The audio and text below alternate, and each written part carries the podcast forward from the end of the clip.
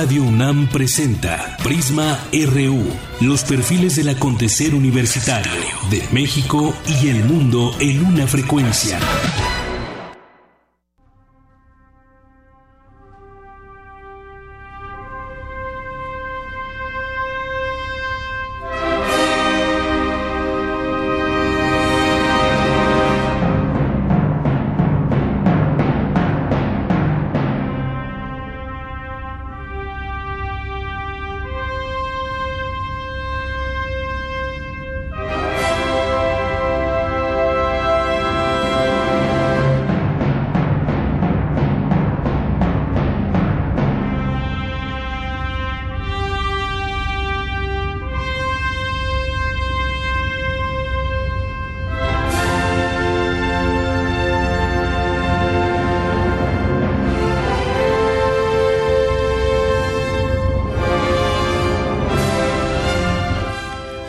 Tardes. Hoy recordando a Stanley Kubrick, que murió un día como hoy, un 7 de marzo de 1999. Recordar a este director de cine y estamos escuchando Así habló Zaratustra de la banda sonora Odisea en el espacio, una de las de las películas que eh, que dirigió. También, entre otras, pues está La Naranja Mecánica, está El Resplandor, entre pues muchos otros trabajos que realizó a lo largo de su vida.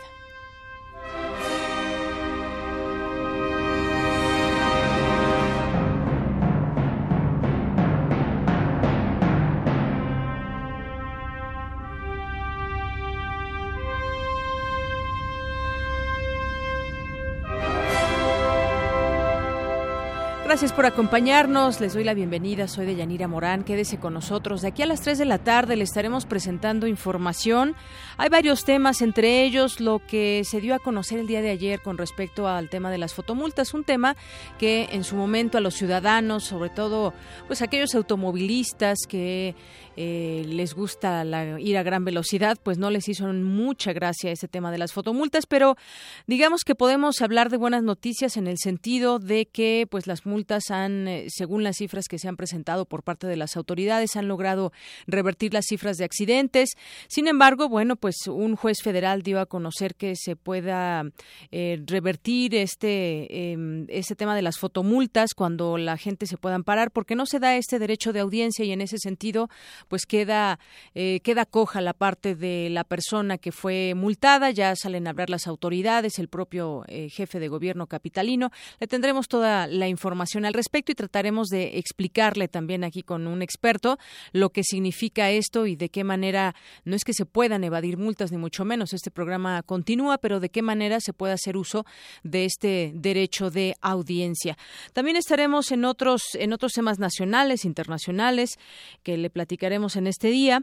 Y por supuesto nuestra información de la UNAM.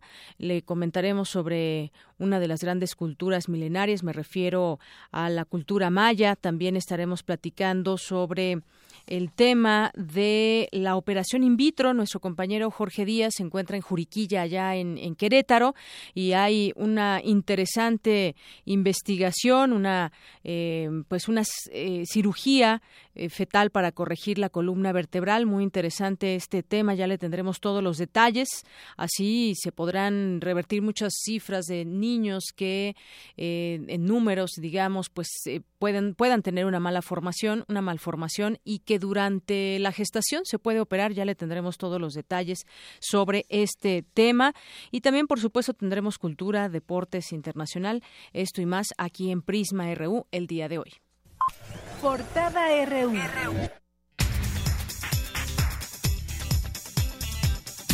Y hoy es martes 7 de marzo del año 2017 y en nuestra portada universitaria en México y en la UNAM, el primer equipo que realiza cirugía fetal en el continente. Mi compañero Jorge Díaz, desde Juriquilla, Querétaro, nos tiene un avance de esta información. Jorge. Yanira, buenas tardes. Yo me encuentro en el campus Juriquilla de la Universidad Nacional Autónoma de México, donde está a punto de darse una conferencia de prensa sobre tres cirugías que hizo la UNAM a fetos con columna vertebral bífida, las tres exitosas, y de esto te vamos a dar detalles un poco más adelante. Muchas gracias, Jorge. La UNAM otorgó el grado de licenciatura en música con especialidad en piano y mención honorífica al alumno invidente José Antonio López Gutiérrez. Asimismo, Matías Alanís Álvarez, quien padece parálisis cerebral, se graduó con mención honorífica de la Facultad de Ciencias Políticas y Sociales de la UNAM a través de un programa de inclusión académica. La civilización maya habitó en gran parte del sur de México. Mi compañera Cindy Pérez nos cuenta sobre los acercamientos a esta cultura. Adelante, Cindy.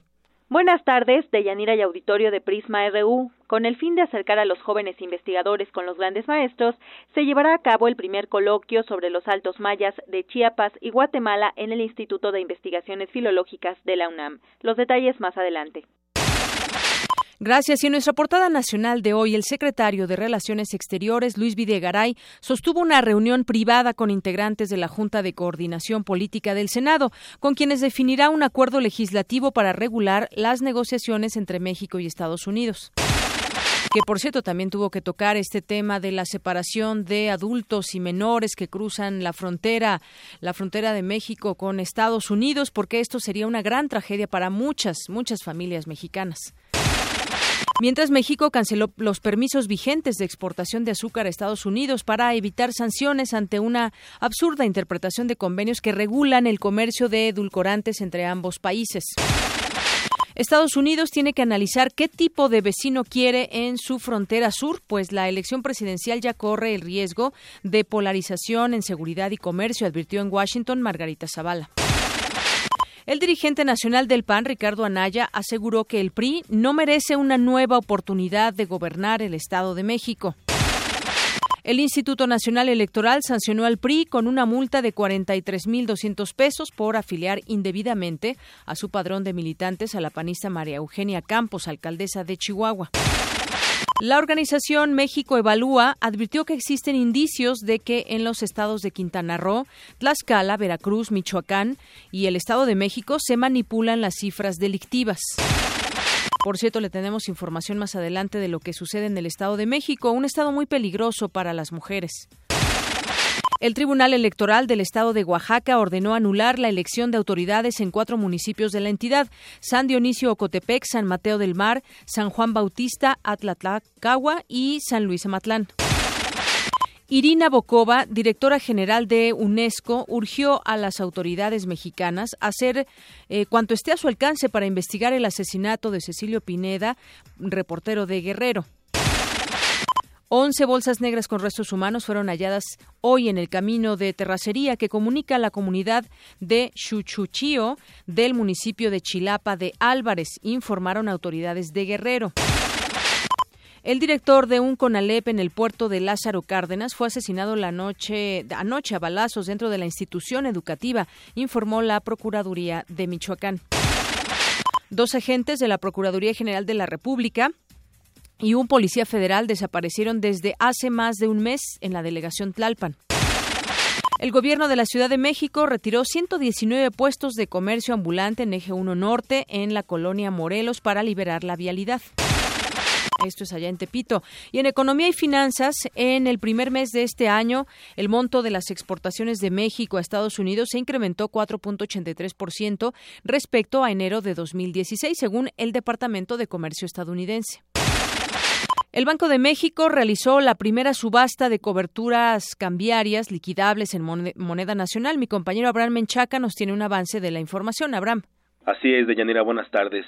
Para el doctor José Nabor Cruz, académico del Instituto de Investigaciones Económicas del UNAM, con estas subastas el Banco Central busca estabilizar el mercado cambiario ante la incertidumbre generada por las políticas del presidente Trump. Más adelante los detalles. Gracias. El peso se apreció a su nivel más fuerte desde el día posterior a las elecciones presidenciales de Estados Unidos en noviembre. La cotización interbancaria se ubica en 19.52 pesos por dólar. La Asociación Nacional de Tiendas de Autoservicio y Departamentales invertirá este año 2.600 millones de pesos, lo que representa 14% menos que lo invertido el año pasado. Hoy en nuestra portada internacional, Corea del Norte declaró que las actuales maniobras militares conjuntas de Estados Unidos y Corea del Sur tienen como objetivo realizar un ataque nuclear preventivo contra Pyongyang. El secretario de Comercio de Estados Unidos, Wilbur Ross, dijo que su país está en las etapas iniciales para intentar cambiar el Tratado de Libre Comercio de América del Norte. Wikileaks publicó miles de documentos que pertenecerían al Centro de Ciberinteligencia de la CIA, una filtración que aparentemente permite conocer detalles íntimos del espionaje digital de la agencia. Y más adelante, a detalle, nos contará Eric Morales todo lo que sucede a nivel internacional, pero por lo pronto nos tiene un avance. Eric, buenas tardes. ¿Qué tal, Deyanira? Buenas tardes. Hoy hablaremos de la polémica propuesta de John Kelly, secretario de Seguridad Interior de Estados Unidos, para separar a las familias que crucen de manera ilegal la frontera con México. La información más adelante. Gracias, Eric. Y nos damos un avance de la información cultural que tendremos hoy aquí en Prisma Reú con Tamara Quiros. Tamara, buenas tardes. Deyanira, muy buenas tardes. El Centro Cultural Universitario Tlatelolco ofrece un diplomado en lengua y cultura náhuatl. En un momento les proporcionaré las fechas, horarios y costos. También, en el marco del Día Internacional de la Mujer, diversas instituciones, incluida la UNAM, realizarán actividades culturales para conmemorar esta fecha. En un momento más información.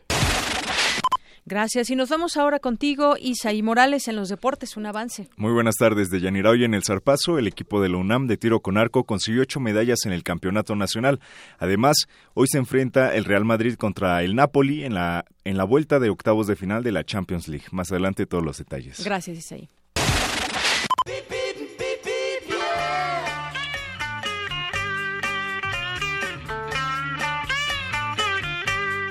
Una con quince, hoy nos enlazamos hasta la FESA Catlán con Ofelia Castro, jefa de prensa. ¿Qué tal, Ofelia? Buenas tardes. Hola, Deyanira, ¿cómo te va? Muy buenas tardes. Te saludo desde la facultad más grande de la UNAM y les paso mi reporte. Eh, les comento que eh, en la zona de Naucalpan se ha visto un poquito afectada la circulación debido a eh, trabajos que realiza el ayuntamiento de Naucalpan esto es en poda de árboles y, cambio de luminarias. Entonces encontrarán que en la avenida Echegaray, a la altura de, eh, eh, de las Américas, de esta plaza de las Américas, encontrarán trabajos de asentamiento vehicular debido a estos trabajos. También en la avenida Alcanfores están haciendo pinta y eh, pinta de guarniciones y banquetas. También encontrarán pues un poquito asentado pasando al punto encontrarán más libre. En Periférico y en Avenida Lomas Verdes el tránsito es fluido, lo mismo que en Avenida San Bartolo. Y bueno, aprovechando esta oportunidad que nos brindan, pues queremos invitarlos porque tenemos en la Sala de Arte de Marrizo una exposición de Lourdes Alanís, Códices para Tiempos de Juego, que estará con nosotros hasta el próximo 27 de abril y la entrada es gratuita. Pueden venir, están cordialmente invitados. Lo mismo que al cuarteto de cuerdas de la FESA Catlán, que tiene su temporada de primavera este 13 de marzo, con la música en el continente americano. Y mañana por la tarde les comparto que nuestra licenciatura en Matemáticas Aplicadas y Computación recibirá a las 5 de la tarde su constancia que la acredita como un programa de calidad.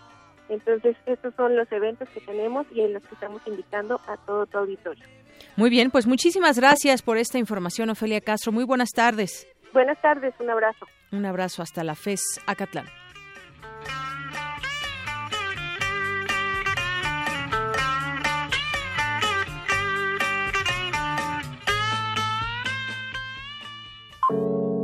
Campus RU. Y hoy arrancamos en nuestro campus RU con una nota de un coloquio maya, una de las grandes culturas milenarias que será abordada para su análisis en nuestra máxima casa de estudios, como sabemos, pues la cultura maya que abarca varios estados del sureste mexicano. Cindy Pérez Ramírez nos tiene esta información. Adelante, Cindy. Buenas tardes, de Yanira y Auditorio de Prisma RU. Con el fin de acercar a las nuevas generaciones de investigadores a los grandes maestros que han trabajado el área maya de los Altos de Chiapas y Guatemala, la UNAM organizará el coloquio Herencias y Nuevos Retos de la Investigación. En entrevista con Radio UNAM, el integrante del Seminario sobre Altos Mayas del Centro de Estudios Mayas de la UNAM, Rafael Flores, explicó el encuentro. Van a ser sesiones eh, matutinas y vespertinas Las sesiones de la mañana van a ser con investigadores ya consagrados, nuestros maestros, que van a estar en mesas de discusión donde van a debatir sobre preguntas que planteamos los integrantes del seminario de sobre altos de Chiapas y Guatemala a cargo de la doctora Mari Fulbert. Y por la tarde los estudiantes de posgrado de diferentes instituciones e incluso diferentes países vamos a dialogar, presentar ponencias sobre nuestros trabajos de investigación de manera que también los maestros puedan escucharnos y puedan dialogar con nosotros. El historiador señaló que el estudio de la cultura milenaria que abarca la península de Yucatán, el oriente de Tabasco y Chiapas, Guatemala, Belice y el occidente del Salvador y Honduras sigue siendo relevante. Nunca se fueron al espacio, nunca desaparecieron. Esta región sigue habitada por pueblos que, que hablan estas lenguas mayas y entonces que forman parte de la identidad forman parte eh, de la población multicultural que hay en los diferentes estados nacionales, tanto en este caso de Guatemala como de Chiapas. Los pueblos de las tierras altas ah, va a haber toda una cultura en torno al maíz y entonces la agricultura va a ser fundamental. Eh, esto, claro, lo van a combinar justo con productos que obtienen de las tierras bajas, pero finalmente el, el estar centrados en una región tan diferente, pues los llevó a adquirir características específicas. Deyanira, te comento que el coloquio Herencias y Nuevos Retos de la Investigación se realizará del 8 al 10 de marzo en la sala de usos múltiples del Instituto de Investigaciones Filológicas de la UNAM. Además de las mesas de discusión, habrá una exposición de pintura del artista guatemalteco Kevin Velázquez Vicente, quien retrata la relación entre la vivencia cotidiana de una comunidad quiché y el universo. Hasta aquí el reporte, muy buenas tardes. Gracias, Cindy, muy buenas tardes. Y pues efectivamente mañana ya empieza esta este coloquio, herencias y nuevos retos de la investigación. A muchos les ha impresionado, seducido esta cultura y aún a estas fechas sigue sorprendiendo muchas de las cosas que se van descubriendo e investigado sobre esta cultura. Vamos ahora a otro tema. El Banco de México llevó a cabo la primera subasta de mil millones de dólares dividida en seis bloques como parte del programa de coberturas cambiarias para apuntalar al peso que ha eh, tenido ya de alguna manera una estabilidad eh, después de al, antes de que se dieran las elecciones en Estados Unidos había tenido eh, repuntes bastante fuertes y que afectaban a la moneda mexicana, pero pues ahora esta es la situación que nos platica mi compañero Abraham Menchaca. Así es, Deyanira, buenas tardes. El Banco de México realizó la primera subasta de coberturas cambiarias liquidables en moneda nacional, dividida en seis bloques con diferentes plazos. La demanda duplicó el monto ofrecido al sumar 2.072 millones. En total se tuvieron seis subastas, de las cuales cuatro fueron por 200 millones de dólares cada una y dos subastas por 100 millones cada una a plazos de 30, 60, 101, 178, 283 y 360 días. Para el doctor José Nabor Cruz, académico del Instituto de Investigaciones Económicas del UNAM, con estas subastas el Banco Central busca estabilizar al mercado cambiario. No se esperaba una oferta tan fuerte por parte del mercado, pero lo que indica es que al final del día las expectativas hacia el futuro es que la incertidumbre y la volatilidad del tipo de cambio permanezca en los siguientes meses. Esto fundamentalmente debido a que aún no tenemos eh, de manera clara los elementos de política fiscal que el presidente Trump va a llevar a cabo en los siguientes meses. La siguiente semana la Fed va a incrementar su tasa de interés o la expectativa es que se expanda la tasa de interés y en ese sentido el Banco Central va, va a continuar con el comportamiento también de una nueva alza en la tasa de interés. Eso podría también aligerar la presión en el tipo de cambio. De Yanira, el investigador indicó que otro factor que genera volatilidad en el tipo de cambio es la permanencia de Estados Unidos en el Tratado de Libre Comercio. En general, la palabra clave sigue siendo la gran incertidumbre que se tenga en las siguientes semanas y aun cuando se tengan esos mecanismos de control sobre el tipo de cambio por parte del Banco Central, pues desafortunadamente eh, no son suficientes para que el mercado de divisas mantenga un cierto control. Insisto, también eh, la indefinición que se tiene el día de hoy sobre si se va a renegociar o se va a eliminar eh, el Tratado de Libre Comercio por parte de Estados Unidos, pues también es otro de los fuentes de incertidumbre que genera toda esta volatilidad en el tipo de cambio. La próxima colocación se determinará a partir de la evolución del mercado cambiario. De Deyanira, la información que tengo. Buenas tardes. Gracias, Abraham. Muy buenas tardes. Y en otras cosas, aquí en la Ciudad de México, el programa de las fotomultas vuelve a dar de qué hablar. Ayer un juez declaró inconstitucional los cobros que se hacen a la ciudadanía. Vaya la forma en que rápidamente se tiene una fotomulta sin derecho a alguna audiencia, sin derecho a escuchar a quien está siendo señalado como incurrir en alguna falta. Y en cambio, el gobierno de la Ciudad de México los defiende. Ese es un recuento que nos preparó mi compañera Ruth Salazar de lo que ha sido todo ese tiempo de fotomultas. Y bueno, pues seguimos en el tema. Adelante, Ruth. De Yanira, auditorio de Prisma RU, les informo que un juez federal declaró inconstitucional el cobro de fotomultas establecidas en el reglamento de tránsito de la Ciudad de México por considerarlas violatorias de la garantía de audiencia. La sentencia del juez Fernando Silva García estableció que una foto no debe generar automáticamente una sanción administrativa o penal, pero la sentencia aún no es firme, puesto que el gobierno capitalino impugnó la resolución del juez Silva que revisará un tribunal colegiado. La empresa Autotraffic recibe del gobierno 46% de cada fotomulta que registra, lo que fue considerado por el juez como un privilegio a la ganancia del particular que pone en riesgo la seguridad jurídica de los ciudadanos. En este sentido, las autoridades capitalinas pueden solicitar que el máximo tribunal atraiga el asunto. El programa de las fotomultas no está en riesgo, aseguró en entrevista radiofónica el consejero jurídico del gobierno de la Ciudad de México, Manuel Granados cuando alguien recibe una fotomulta puede inconformarse ante la propia Secretaría Pública, ante el Tribunal Contencioso Administrativo, aun cuando el juez refiere que eso es posterior. También, o sea, también puede hacerse antes del pago de la multa. O sea, eso, eso es un derecho que está por ley y que cualquier gobernado puede, podemos realizar. A lo que obliga en este sentido la sentencia, digamos, es que se le dé la garantía de audiencia antes y no después. Implicaría personas que cometen una infracción, debería a la autoridad para demostrar la pues la falta administrativa y que en ese momento pues el propio conductor pues se haga del conocimiento de esta falta. Una vez que se le haga de conocimiento y si tuviera pruebas en contra pues ahí eh, estaría eh, esa situación terminada. Si no hubiera se le, se le eh, infraccionaría y tendría que pagar la multa. Manuel Granados dijo que la finalidad de las fotomultas establecidas en el reglamento es legítima y loable porque buscan proteger la seguridad vial y la integridad de las personas toda política pública pues tiene que haber un corte de caja, tenemos que hacer una revisión de los aspectos fundamentales. Lo importante, insisto, es salvar vidas. Entonces, mientras nosotros tengamos este esquema de hacer una revisión en dónde se ha disminuido los accidentes viales, bajo qué términos, en qué velocidades, a partir de ahí nosotros estaremos este, justamente tomando esas decisiones. Por su parte, el jefe de gobierno Miguel Ángel Mancera afirmó que las fotomultas seguirán operando hasta que haya una resolución definitiva, pero advirtió que como en todo proceso se revisará la operación y se harán las adecuaciones que se requieran. Las fotomultas comenzaron a operar a partir de octubre de 2016, pese a que el nuevo reglamento de tránsito de la Ciudad de México entraba en vigor a partir del 15 de diciembre. De Yanira, el reporte.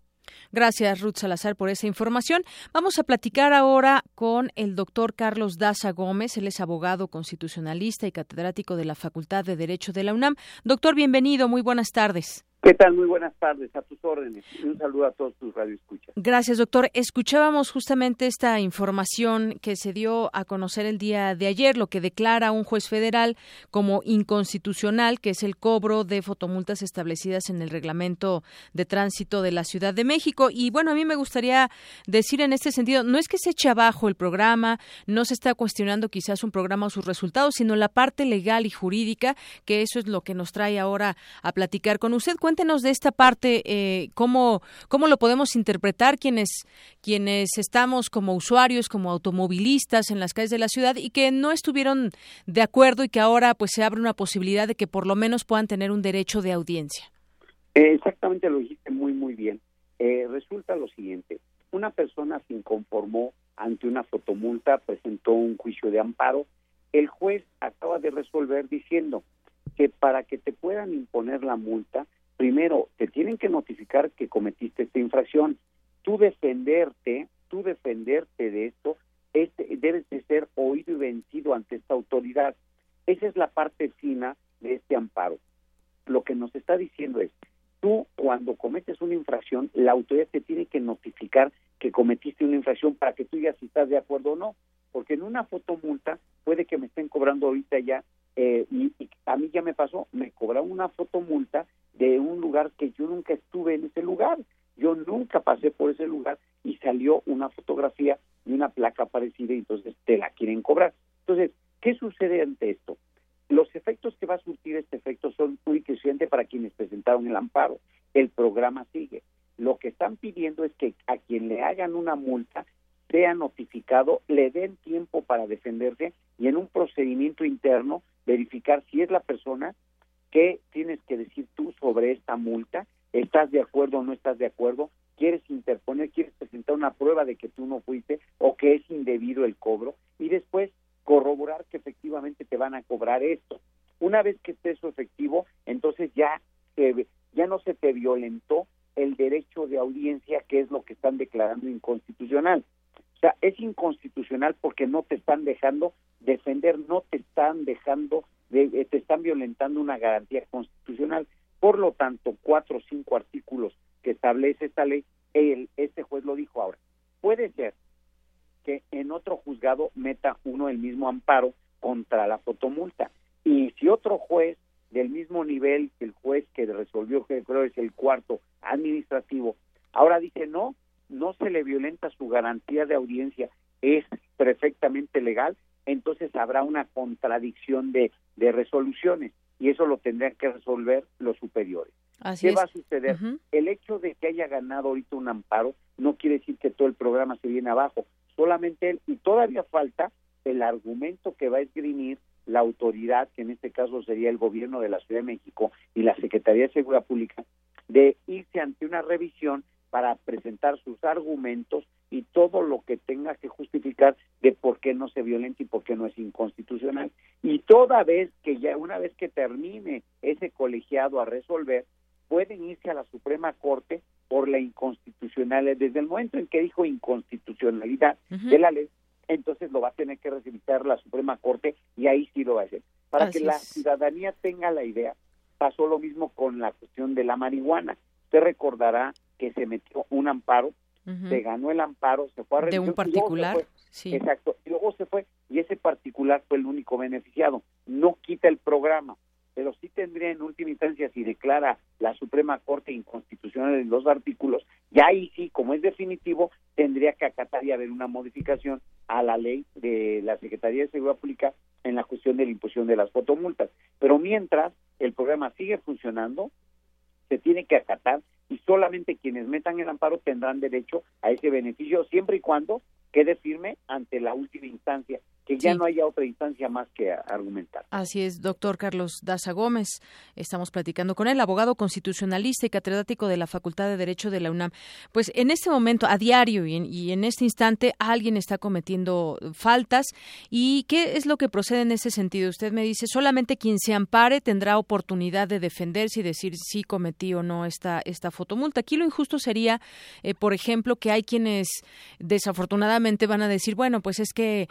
Eh, ante poner un, amparo me va a llevar tiempo, eh, quizás eh, hay gente que tiene muy poco tiempo para ir a aclarar ese tipo de cosas y así se van a quedar las, las, las multas, las tendrá que pagar de alguna manera porque si no, cuando quiera hacer otros procesos que tengan que ver con su automóvil, una verificación y demás, bueno, pues ahí saltan las, las fotomultas que tenga. De alguna manera eh, me parece un poco injusto que, que, que funcione así este, este programa porque solamente quien se ampare tendrá esa oportunidad.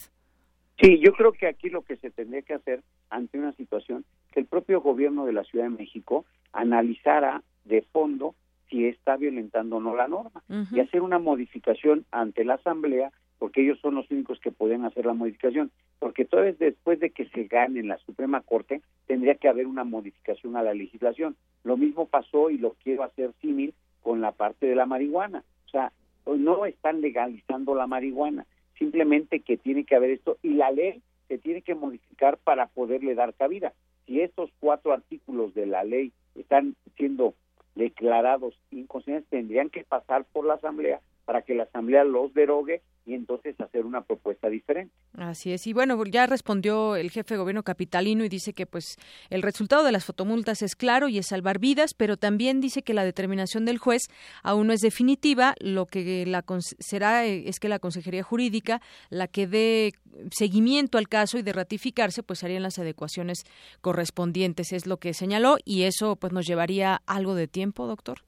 Sí, yo calculo que esto nos puede llevar otros cuatro o cinco meses en, en, lo que sería la, la eh, interponer la revisión ante un colegiado y luego si lo absorbe la, la Suprema Corte, estamos hablando que esto se llevará mínimo hasta el año que entra. Así es, y, algo, usted mencionaba algunos ejemplos, que puede haber una placa parecida y pues ya le, le, llegó una fotomulta que no le correspondería a usted pagar y otras cosas, ¿no? Cuando te agarra el alto a plena eh, a pleno, a pleno cruce y hay mucho tráfico y bueno, pues ahí hablamos también de otros problemas y hay gente que se ha quejado mucho y creo que es la queja generalizada que la fotomulta está tome y tome y tome fotos sin que se violente la norma a cualquier placa. Eso tendría que checarse y yo creo que ahí es donde está la violación a una garantía. Cuando se demuestre que te están tomando una foto cuando tú no estás violentando la norma, pues claro, eso es evidente que es una, una cuestión violatoria de garantías y desde luego viola la Constitución, porque para que a mí me apliques una multa, primero tengo que cometer la infracción,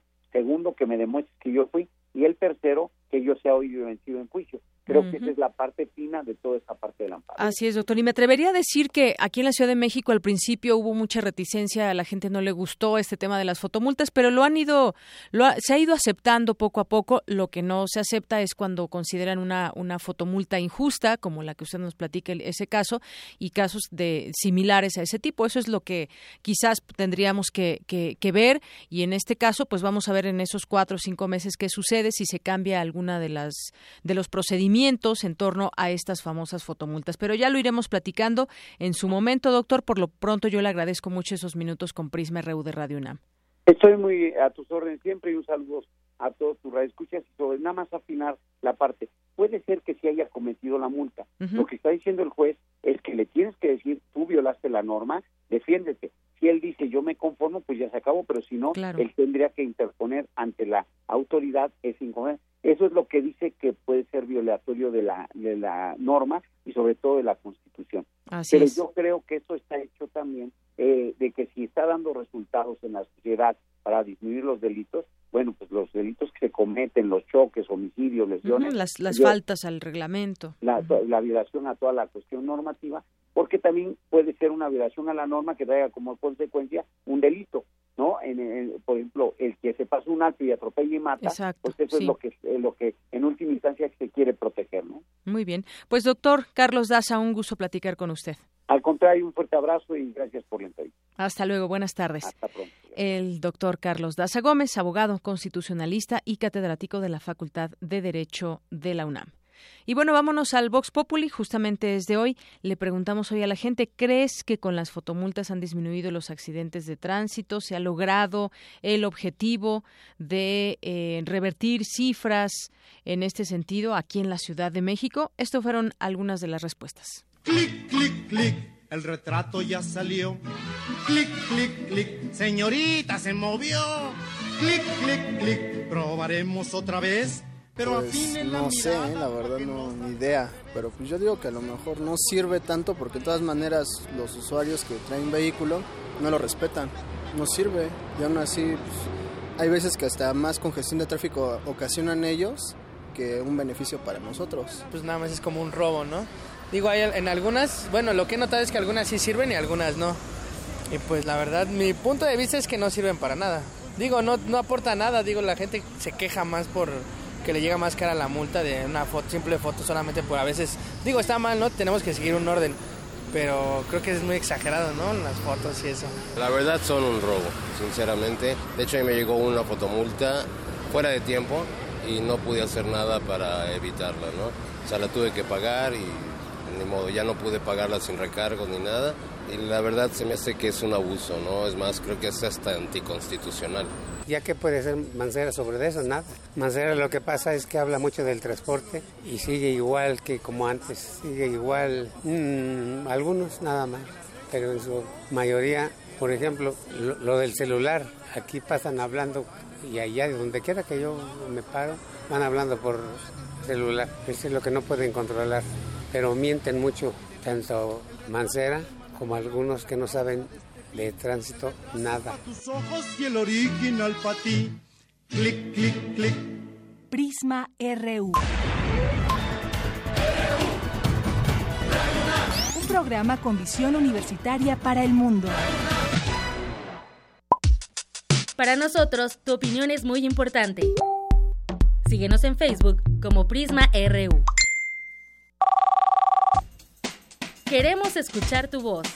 Nuestro teléfono en cabina es 55 36 43 39. Continuamos una con 39 minutos. Pues sí, justamente, ¿usted qué opina sobre este tema? ¿Estaría dispuesto a ampararse cuando cree que debe haber una, un derecho de audiencia para realmente comprobar que cometió esa falta? Bueno, pues puede opinar a través de nuestras redes sociales. Y bueno, en los temas nacionales eh, hay un... Mañana es el Día Internacional de la Mujer y van saliendo muchas cifras en torno a los espacios ganados por mujeres, a los espacios que siguen sin ganarse, como en algunos países. Pero bueno, aquí en en nuestro país, el Estado de México ha sido señalado en muchas ocasiones por el tema de los feminicidios, por ser algunos de sus municipios muy peligrosos para las mujeres. Y bueno, ahí tenemos esta, eh, esta cifra, en el 73% de los feminicidios que se han registrado en el Estado de México, las víctimas habían denunciado ante las autoridades ministeriales a su victimario, pero no se actuó a tiempo para evitar los crímenes. Datos de la Organización de las Naciones Unidas establecen que 90 95% de los feminicidios quedan impunes. Esto lo denunció la Organización de Mujeres en Cadena. La dirigencia, la dirigente de la agrupación, eh, Xochitl Arzola, indicó que de acuerdo con la ONU los feminicidios en México aumentaron en 40% entre los años 2006 y 2012. En el marco del Día Internacional de la Mujer, en el Estado de México continúan presentándose asesinatos de mujeres cada vez con mayor saña y violencia. Para la activista, la alerta de género nació muerta en el Estado de México, pues tan solo el año pasado, y según cifras de esta propia agrupación, se registraron 263 feminicidios, no obstante que se implementó en 11 de los 125 municipios mexiquenses, lo que representa menos de 10% en las localidades. Ecatepec ocupa el primer lugar en el número de feminicidios registrados, segundo Nezahualcóyotl, Atizapán, Naucalpan, Acolman, Chimalhuacán, Toluca, Cocotitlán, eh, Mexicalcingo, Tezoyuca, Chalco, Nicolás Romero, Tenancingo, Lerma, Ixtlahuaca y Texcoco. Las autoridades estatales no han explicado qué acciones en concreto se han aplicado para evitar que los asesinatos de mujeres sigan registrándose y en lo que va del presente año suman más de 45 feminicidios. Sin embargo, para el fiscal general de justicia del Estado de México eh, se contabilizaba solamente dos feminicidios y bueno, pues estas son parte de las cifras del Estado de México ahora que están tanto o em, empezarán más bien las campañas de los distintos candidatos, de los partidos políticos, pero también independientes. Quizás podremos escuchar eh, muchas promesas de campaña, como en ya en otros momentos se ha hecho, pero este es un tema que tendrán que abordar porque es un tema que ha preocupado no solamente a nivel Estado de México nacional, sino también internacional. Pero ya, ya veremos, porque hay demasiado dinero que se va a dar a las campañas. Ya eh, le platicaremos de estas cifras que pueden gastar hasta cuatro millones diarios eh, los candidatos ahí en el Estado de México. ¿Por qué? Pues porque en el Estado de México hay una gran población y esto depende también del número de, de votantes, el presupuesto que se pueda que se pueda dar a cada uno de los partidos, pero pues ahí está un tema que deberán de, de, abordar, dar soluciones y propuestas, sobre todo, antes de que lleguen y luego pues se les olviden las promesas que hacen en campaña. Y bueno, en otras cosas también eh, pues este tope de, de, gastos de campaña para el Estado de México que fue pues por primera vez muy amplio está teniendo cifras muy muy altas. Y por otra parte en este marco también del Estado de México la Auditoría Superior de la Federación fiscalizará a Juntos Podemos que es esta organización de Josefina Vázquez Mota. Y por otra parte quienes no tienen todavía candidatos son los perredistas que creo que se entretienen más pidiendo ahí en el Estado de México la renuncia de su dirigente nacional que ponerse a trabajar en su propio candidato que encabezará PRD y el PT. Pero bueno, este es un tema que ahí también tendrán que seguir discutiendo de manera interna. Y por otra parte tenemos también eh, lo de la Suprema Corte de Justicia de la Nación, una acción contra la ley Atenco, esta ley que pues eh, tuvo muchas voces en contra, muchas agrupaciones que señalaban justamente la ley Atenco como pues una ley que iba en contra de las manifestaciones. Y tiene que ver con que eh, pues esta llamada así ley Atenco es la forma en que distintos colectivos han eh, nombrado incluso los medios de comunicación así se ha llamado a la ley que regula el uso de la fuerza pública aprobada por el Congreso de Estado de México donde se regula el uso de la fuerza pública y el empleo de armas incluyendo armas letales para el control de la seguridad pública que se ha defendido mucho se ha defendido mucho porque dicen que solamente intenta dar más seguridad a los a los habitantes y cuando se puedan salir de control pues tiene que actuar el, las fuerzas policíacas. Pero exactamente y de qué manera vamos a platicar eh, con sobre ese tema con José Antonio Lara Duque él es director del Centro de Derechos Humanos Seferino Ladrillero y bueno pues eh, hablar de ese tema de lo que rechaza la Corte la impugnación de la ley Atenco. Qué tal José Antonio te saludo con mucho gusto. Buenas tardes muy buenas tardes, muchas gracias. Bueno, pues ¿qué invitas, qué, qué opinas de este tema de eh, lo que desecha la Suprema Corte de Justicia de la Nación en torno a la llamada ley Atenco? Mira, lo primero que creo que tenemos que entender eh, la resolución de la Suprema Corte en términos de sobreseer la, la acción de inconstitucionalidad presentada por el Congreso local como un llamado de atención al Congreso local y al propio gobernador Erubiel Ávila, en términos de que ellos, a pesar de que aprobaron la ley Erubiel, después se autodemandaron y eso dice la Suprema Corte que para pedir opiniones consultivas no existe, no es la función de la Suprema Corte. La Suprema Corte está para determinar la constitucionalidad o no de una ley y bueno, entre otras facultades, pero eh, creemos que en este caso es importante este antecedente porque para futuras ocasiones cualquier gobernador del, del, país, de cualquiera de los estados, se la va a pensar dos veces antes de intentar utilizar a su propio Congreso para mm, contener la crítica de, de, una ley que a todas luces resulta violatoria de derechos humanos. Y creo que eh, cerraría diciendo esto, apenas viene el debate de fondo en términos de si la ley eh, Erubiel es constitucional o no. Sí, efectivamente, este, ese tema habrá que verlo en este sentido de lo legal, eh, de esta manera, como tú decías bien, aprobaron la ley Erubiel en el Congreso, luego se autodemandan y luego tenemos todo esto, ya un voto definitivo de, del ministro presidente Luis María Aguilar, eh, donde se sobreselló la demanda presentada por el Congreso del Estado de México.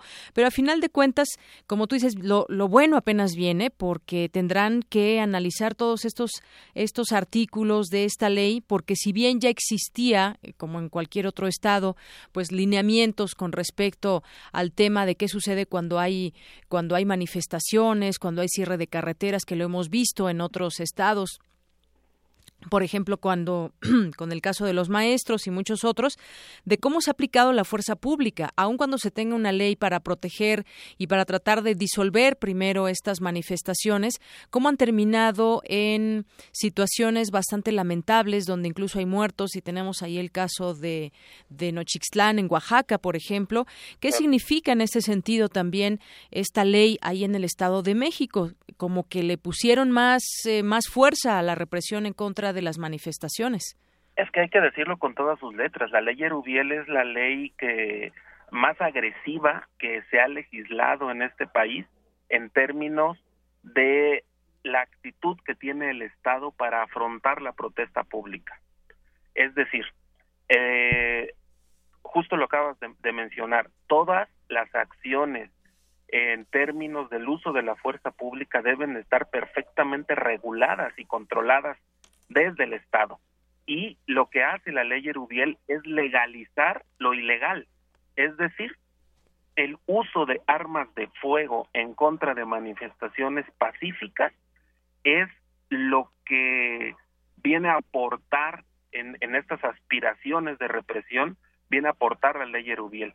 Y segundo, creo que se ha dicho poco, pero hay que decirlo, también legisla sobre el uso de armas intermedias que si bien no tienen la misma eh, mortalidad que puede tener el arma de fuego, también pueden privar de la vida, concretamente balas de goma y eh, descargas eléctricas, que en algunas personas, sobre todo personas adultas mayores o incluso personas menores de edad, eh, una descarga eléctrica o una bala de goma puede resultar mortal, como por ejemplo justo en, en el pueblo de Chalchihuapan, en el estado de Puebla, el uso de una bala de goma le costó la vida a un, a un menor. A un niño.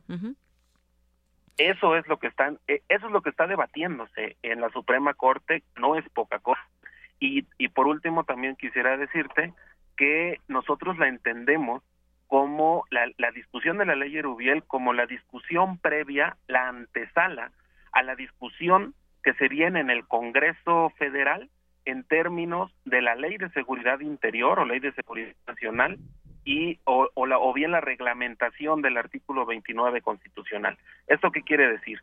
Si la Suprema Corte avala que se usen armas de fuego incluso contra manifestaciones pacíficas, es preocupante que ese seguramente sería el piso mínimo que partirían las discusiones en el Congreso Federal, en donde tampoco es poca cosa, se estaría legalizando, además del uso de la fuerza, el ejercicio de la de, las fuerzas armadas, del ejército, para actividades de seguridad pública en todo el país. Es decir, eh, eh, hoy se está debatiendo desde nuestro punto de vista los las libertades y los derechos que esta sociedad mexicana ha conquistado con mucho esfuerzo y con mucha discusión durante muchos años. Así es. Y, y, bueno, en ese sentido también, como tú bien lo explicabas también en, al, al, inicio, pues los, los diputados del Congreso del Estado de México no estaban facultados para demandar y, y destacó incluso que en, en, apoyo al proyecto que se había elaborado por el ministro Pérez Dayán, pues eh, ni siquiera necesitaban acudir a la Corte para modificar los artículos que consideraran inconstitucionales. Lo que se tenía que hacer era discutirse ampliamente ahí en el Congreso para aprobar o no aprobar una ley con todos sus artículos. Exactamente, y sin embargo, por a petición pública uh -huh. del gobernador Erubiel Ávila, el Congreso local hizo esta suerte de rejuego sui generis, vamos, vamos a llamarlo así, sí, contradictorio. en donde una mayoría legislativa se autodemanda y paradójicamente mm. la presidenta de la Cámara de Diputados responde a esa demanda defendiendo la ley Erubiel. Y esa presidenta obviamente representa a la mayoría legislativa, es decir, eh, eh, difícil de entender a la primera, pero si entendemos como en clave que se trataba de minimizar los costos políticos, sí. de la denuncia pública que ha habido que ha habido sobre la ley Erubiel, solo así se puede entender que el Congreso local hiciera una un, una acto, autodemanda como la que hizo. Así es. Bueno, pues vendrá la discusión y hay muchas agrupaciones que están eh, con lupa viendo lo que se va a aprobar y en todo caso, pues eh, eh, discutirlo también entre la sociedad. No es solamente algo que debe interesar al Estado de México sino sino considero todo el país y tiene que ver con pues eh, manifestaciones que pueda haber en las calles en, en cualquier parte de México. Por lo pronto pues muchas gracias eh, José Antonio por estos minutos con Prisma RU de Radio UNAM. No, muchísimas gracias a ustedes y estamos a la orden. Gracias hasta luego. José Antonio Lara Duque director del Centro de Derechos Humanos Seferino Ladrillero Prisma RU. Para nosotros, tu opinión es muy importante. Síguenos en Facebook como Prisma RU. Queremos escuchar tu voz. Nuestro teléfono en cabina es 55 36 43 39. Queremos conocer tu opinión. Síguenos en Twitter como arroba PrismaRU. Arte y cultura.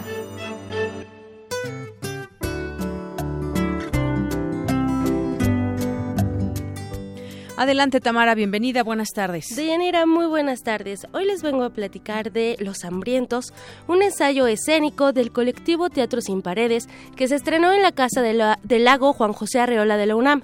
Este, este mes inició nueva temporada en el Centro Cultural del Bosque y platicamos con el actor Karim Torres respecto a la temática que aborda esta puesta en escena. El término de biopolítica que acuñó Michel Foucault a esta teoría de que el control de, de, la sociedad en estas épocas de capitalismo pues no solo no solo sucede a través de la conciencia o de la ideología sino que empieza desde el control del cuerpo a través de videos documentales, datos duros, cápsulas científicas y actos performáticos, Los Hambrientos se divide en cuatro ejes temáticos. En la primera parte abordamos todo lo que tiene que ver con, con, el azúcar. Si tenemos a personas que a cada rato se están inyectando sus dosis de azúcar, pues obviamente vas a tener a entes productivos para esta vorágine de produce, produce, produce y justo es, este control social empieza pues desde la infancia y que, que más adicción genera. Luego la segunda parte con el impacto ecológico, la producción cárnica es lo que más daño le está causando a todo nuestro medio ambiente, es lo que mayor deforestación provoca. Entonces es una reflexión hacia, bueno, quizás es tiempo de una reevolución para no acabarnos este planeta. La tercera parte es sobre la resistencia. Lo, llamamos así, es una escena de, cuatro personajes que están inspirados en, casos reales que han, que han rechazado los tratamientos alópatas de esta empresa que, que va muy de la mano con la empresa agroalimentaria que es la farmacéutica y que han decidido curarse cambiando solamente su alimentación. Es como una muestra en donde justo regresamos a, a esta idea de pues eso, que tu alimento sea tu, tu medicina y que realmente es hacia donde queremos apostarle. Tenemos la idea de que uno le pone atención a lo que se está metiendo al cuerpo hasta que ya estamos enfermos. ¿Por qué no empezar pues justo desde el principio, desde, desde el día a día? Y esto abre a la cuarta parte un diálogo y una, una reflexión directa con el público que hacemos para recuperar nuestra soberanía alimenticia, que es, la mayor apuesta que tenemos con, con este espectáculo. Si es posible recuperar esta soberanía alimenticia y desde dónde y cuáles son esas acciones concretas que podemos hacer. Deyanira, bajo la dirección de David Salmón, este ensayo escénico se presenta los lunes y martes a las 8 de la noche en el Teatro Orientación del Centro Cultural del Bosque. Esto hasta el 21 de marzo. Y también se les invita a asistir con algún alimento para compartir. Como dicen, somos lo que comemos y yo también creo que somos lo que leemos. Que tu alimento sea tu medicina, decía la entrevista. Así es. Regreso en una hora con más información. Gracias, Tamara. Zarpazo RU. Y bueno, nos vamos ahora a los deportes con Isaí Morales. ¿Qué tal, Isaí? ¿Qué tal, Deyanira? Muy buenas tardes. Iniciamos porque ocho medallas consiguieron los universitarios, una de oro, tres de plata y cuatro de bronces en lo que fue el Campeonato Nacional de Tiro con Arco. El torneo contó con la participación de 605 arqueros de 32 asociaciones del país. Se destacó la participación de Aida Román, quien fue medallista olímpica en Londres 2012. También en este certamen participaron Ernesto Bartman, Gabriela Vallardo, Alejandra Valencia y Mariana Abitia. Todos ellos han representado en algún momento a México en los Juegos Olímpicos. Y también hace unos minutos inició el duelo entre el Real Madrid y el Napoli en la vuelta de octavos de final de la Champions League. Recordemos que en el Santiago Bernabéu el cuadro merengue venció a los italianos tres goles por uno. Previo al partido, el técnico madrileño Zinedine Zidane adelantó que jugarán con intensidad los 90 minutos. Lo que tenemos que pensar es jugar 90 minutos a tope seguro y con intensidad 90 minutos o más, porque mañana hay que sufrir, hay que dejar todo en campo y como siempre, pero técnicamente tenemos que estar también eh, muy listos, porque es importante también jugar al fútbol, ¿sabes? No es todo y solo intensidad. Hay que estar eh, listo, hay que pensar con la cabeza y, eh, hay momentos dentro de un partido donde, donde la calidad la, vamos a necesitar. El técnico recordó su etapa de jugador en el Madrid y aseguró que nunca es fácil ganar en el San Paolo. Y hoy se realizó el sorteo de equipos para la Copa Oro, certamen que comenzará el 7 de julio y finalizará el 26 del mismo mes en la Casa de los 49 de San Francisco. La selección mexicana, quien encabeza el grupo C, se enfrentará a su similar de El Salvador, Curazao y Jamaica. El Tri buscará refrendar su título que consiguió en 2015 bajo el mando de Miguel Herrera, que sirvió para conseguir el medio boleto rumbo a la Copa Confederaciones de Rusia en este año. Y ayer les adelantábamos una serie de notas sobre las barras y la violencia en los estadios del balompié nacional. Hoy les preparamos esto.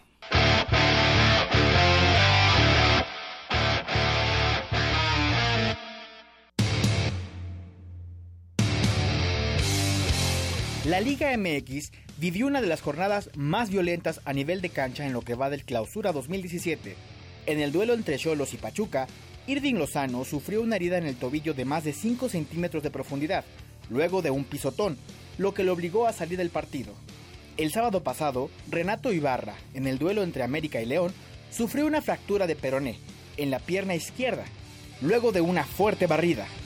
Misma suerte corrió Isaac Brizuela, luego de sufrir una fractura doble en el tobillo izquierdo en el juego de Chivas contra Toluca. Mientras Brizuela e Ibarra se perderán el resto del torneo, Lozano estará de baja al menos tres semanas. Esto podría ser un reflejo de lo que sucede en las gradas de los estadios, repleto de aficionados que delegan sus creencias, aspiraciones o frustraciones en la oncena que los representa y participan con alaridos, bengalas, matracas y no en pocas ocasiones con golpes. Las famosas barras bravas trajeron a mediados de los 90 la violencia a los estadios donde se cambió el famoso chiquitibum a la bim bomba por el Vamos a Vamos a América.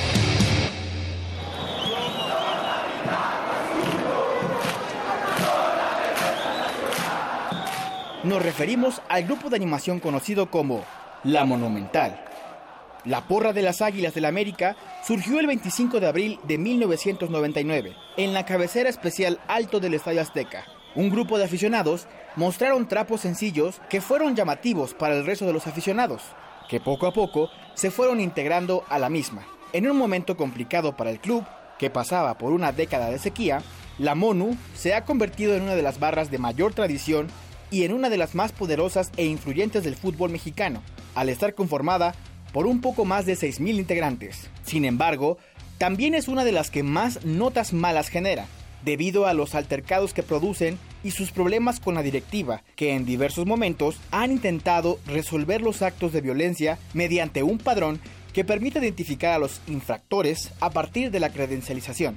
En 2013, en un duelo de la Copa MX entre América y Toros Nesa, integrantes de las barras La Monumental y Ritual del Caos se vieron envueltos en actos de violencia, lo cual les costó el veto del Estadio Azteca para los juegos posteriores.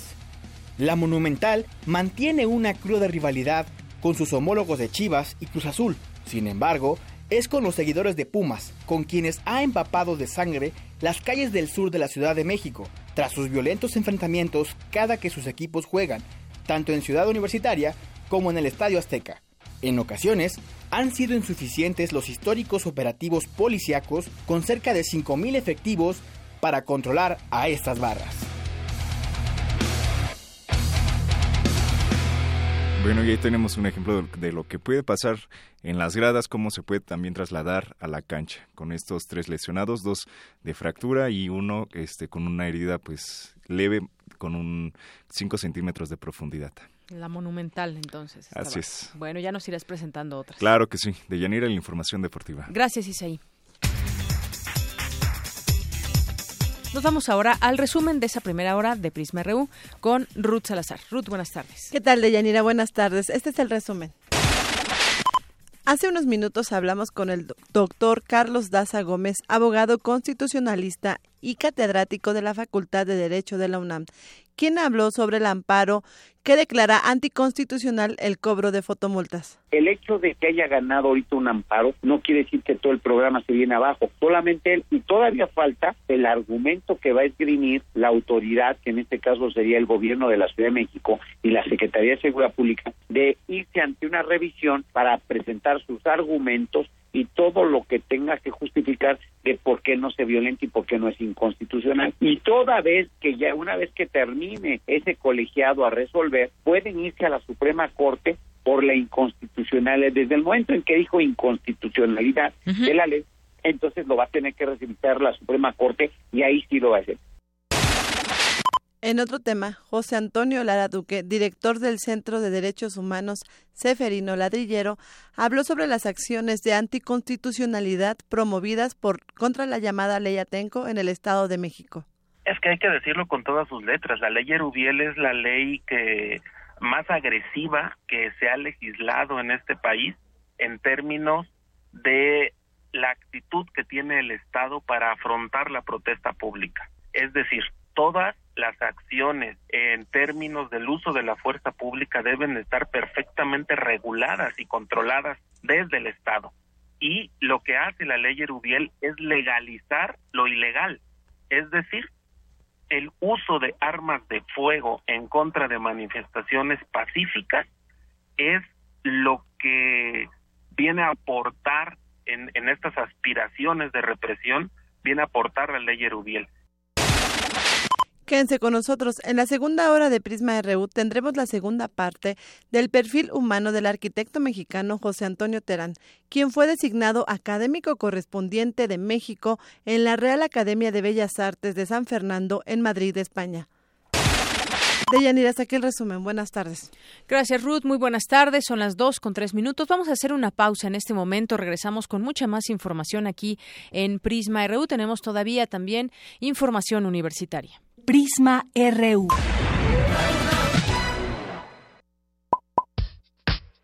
Queremos conocer tu opinión. Síguenos en Twitter como arroba PrismaRU. Para nosotros, tu opinión es muy importante. Síguenos en Facebook como Prisma RU. Mucha propaganda casera, mil pesos.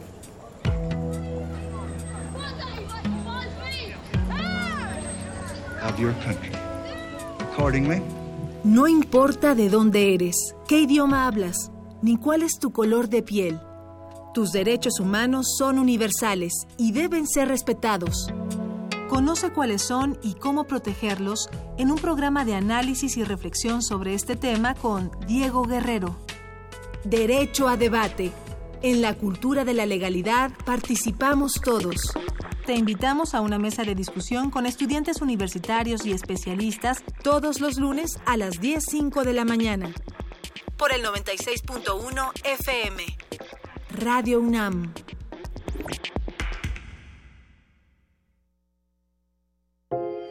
En mi casa aprendo muchas cosas. Aprendí a quedarme calladito. También me enseñaron a aguantarme las ganas de llorar. Porque si no, me van a dar razones para llorar de verdad. La mejor lección es el cariño. Paremos la violencia en casa. Una ciudadanía que participa la formamos con respeto. Contigo, México es más. Súmate. UNICEF. Instituto Nacional Electoral. INE. El barrio, la fiesta, sonideros. Pasos de baile, protestas, inconformidades y movimientos sociales. En esta ocasión le venimos presentando el proyecto de moda de novedad Ocanyore, un monólogo de teatro sin fronteras dirigido por Ángel Patricio Rubio. Próxima estación, Sala Julián Carrillo de Radio UNAM. Todos los martes de marzo a las 8 de la noche. Entrada libre. Te esperamos. Continúa abierta la magna exposición Francisco de Goya, único y eterno, en el Museo Nacional de San Carlos. La muestra está conformada por más de 125 piezas, entre óleos y grabados tanto de Francisco de Goya como de autores contemporáneos y otros relacionados con su obra, nacionales e internacionales. Francisco de Goya, único y eterno, Museo Nacional de San Carlos, Avenida Puente de Alvarado número 50, Colonia Tabacalera, Ciudad de México. El siglo XVI, conocido como Cinquecento, es un heredero del humanismo que funda la estética de lo extraordinario y nunca es menos clásico que cuando piensa que es clásico. Te invitamos a participar en Invocación del Último Renacimiento, el Renacimiento Insólito. Curso a cargo de Otto Cázares, vasto recorrido por el manierismo italiano y el Renacimiento francés todos los sábados de marzo, de las 11 a las 14 horas. Adolfo Prieto, 133, Colonia del Valle, cerca del Metrobús Amores. Mayores informes al 56 23 32 72 y 73. Radio UNAM.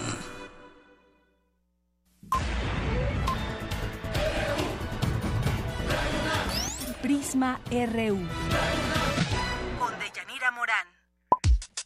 Para nosotros, tu opinión es muy importante. Síguenos en Facebook como Prisma RU. Continuamos, son las 2 de la tarde con siete minutos. Mandamos saludos a quienes nos siguen, nos escriben por redes sociales, a Mariano Rodríguez, a Tecnoligente, Nezahualcóyotl Pare, eh, Itzel Ronderos, a Laura Martínez, Irán Moreno, Manuel García T, Silvia Justinact, que nos dice aquí, muchas gracias, el Zarco y que Tecuani dice que hubiera pensado que, ¿quién hubiera pensado que debajo de esas chapitas de Rubiel fuera tan rudo? Eh, y bueno, por lo de la ley Atenco que platicábamos hace un momento, Magdalena González, muchos saludos también, y también el Zarco Tecuani y que Tecuani nos dice, eh, de la Monumental. Dice, hasta entre ellos se pelean. Gracias por tu comentario. José Luis Sánchez, Prisma RU de Yanira, qué lamentable que mañana que se celebrará su día, una noticia internacional de periódico español se señale la violencia de género. Y Nefer también que nos, nos acaba de seguir. Muchas gracias a todos ustedes que nos siguen por redes sociales y ojalá que sigan dando a conocer sus opiniones, que leemos con mucha atención. Son las dos con nueve minutos. Prisma RU.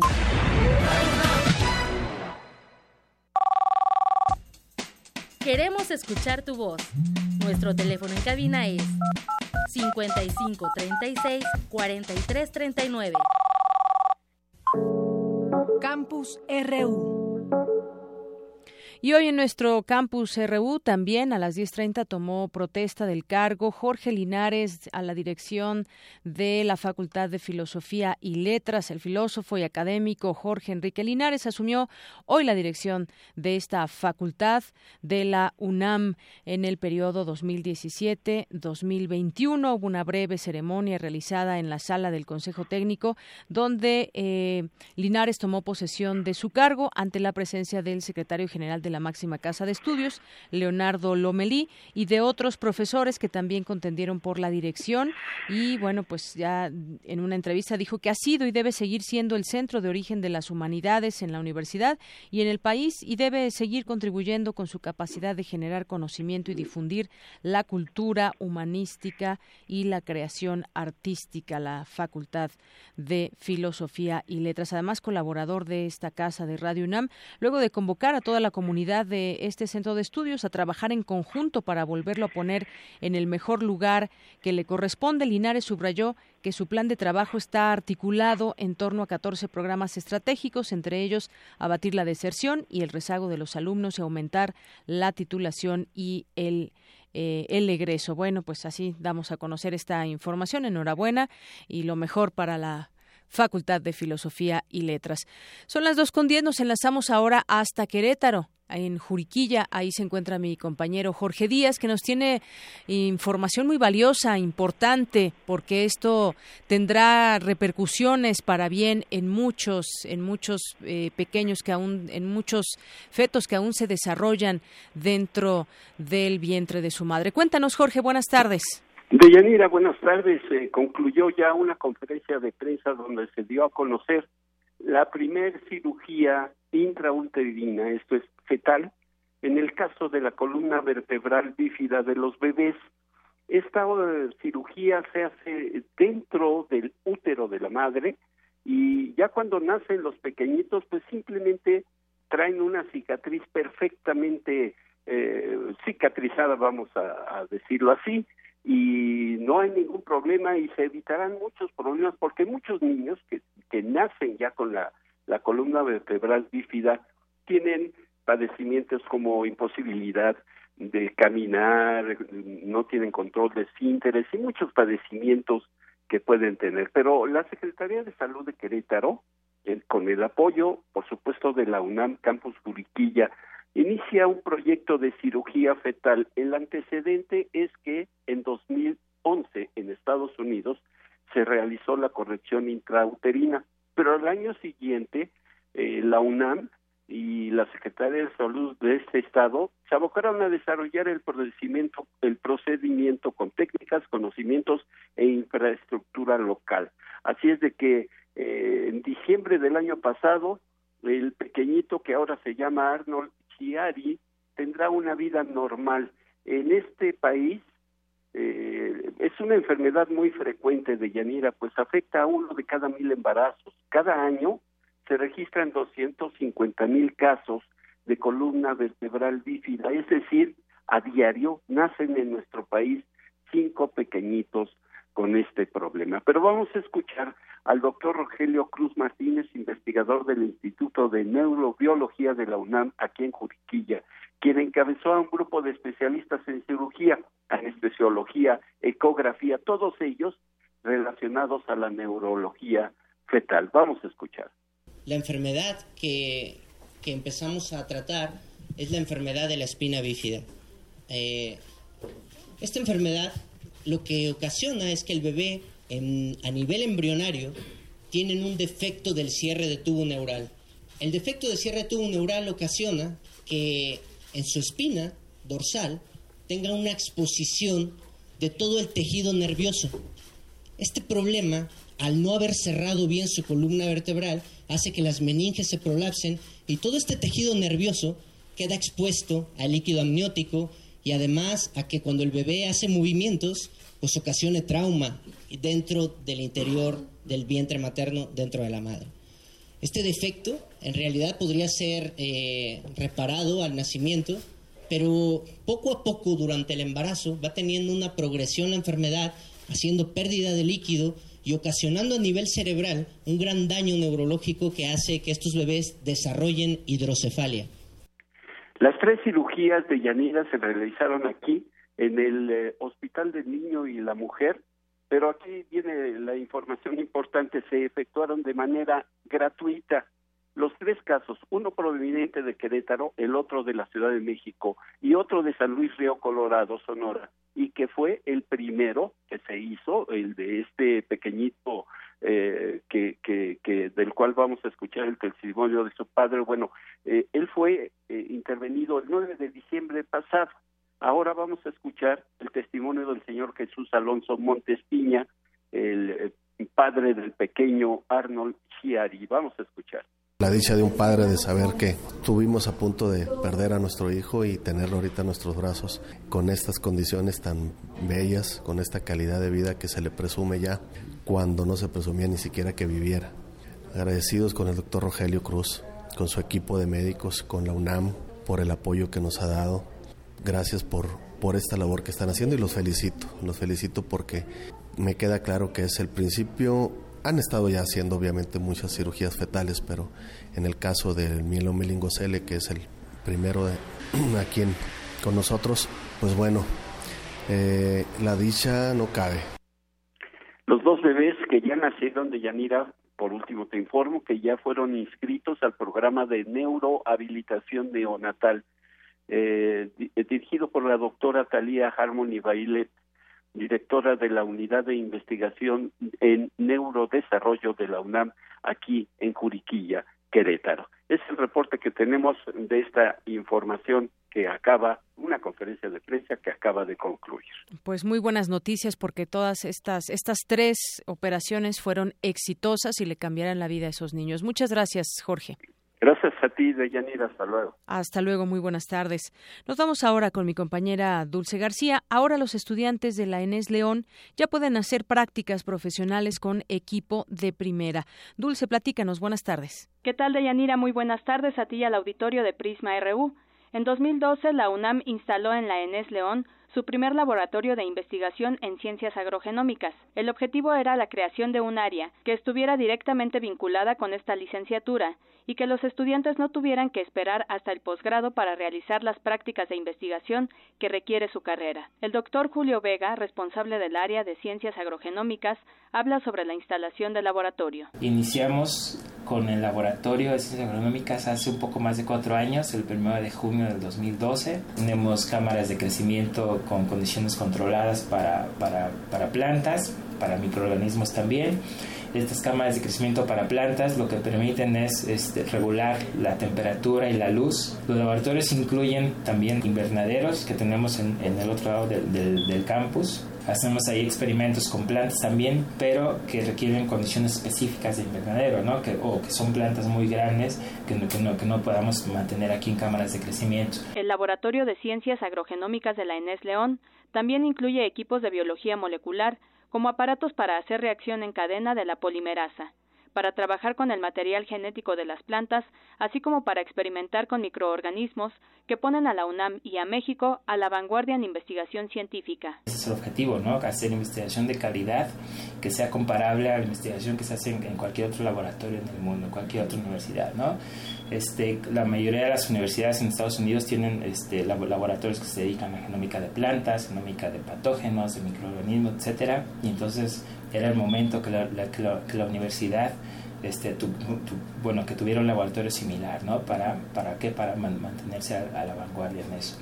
Y definitivamente si tenemos un, un programa este, eh, educativo, un programa de licenciatura que tiene que ver con estos temas, que son, que son, son temas de investigación de frontera, este, definitivamente es, este, es fundamental que los estudiantes tengan un lugar en donde, en donde puedan desarrollar la parte de, de, la investigación. Gracias a este laboratorio, el licenciado en Ciencias Agrogenómicas tendrá profundos conocimientos técnicos y científicos en genómica agrícola, agrobiotecnología, bioinformática y biología molecular. Hasta aquí la información. Muy buenas tardes. Gracias, Dulce. Buenas tardes. Y bueno, pues vamos ahora a platicar con la doctora Julieta Pérez Amador. Ella es profesora e investigadora del Centro de Estudios Demográficos, Urbanos y Ambientales del Colegio de México. Doctora, bienvenida. Buenas tardes. Eh, buenas tardes, Deyanira. Muchas gracias por tenerme en tu programa. Muchas gracias a usted. Bueno, ahora que mañana ya se celebra el Día Internacional de la Mujer y, y hay muchos temas que se tienen que seguir discutiendo, uno de ellos, pues, ha sido ha sido el problema del embarazo adolescente, pero hemos dejado un poco de lado el tema del matrimonio entre menores de edad en México.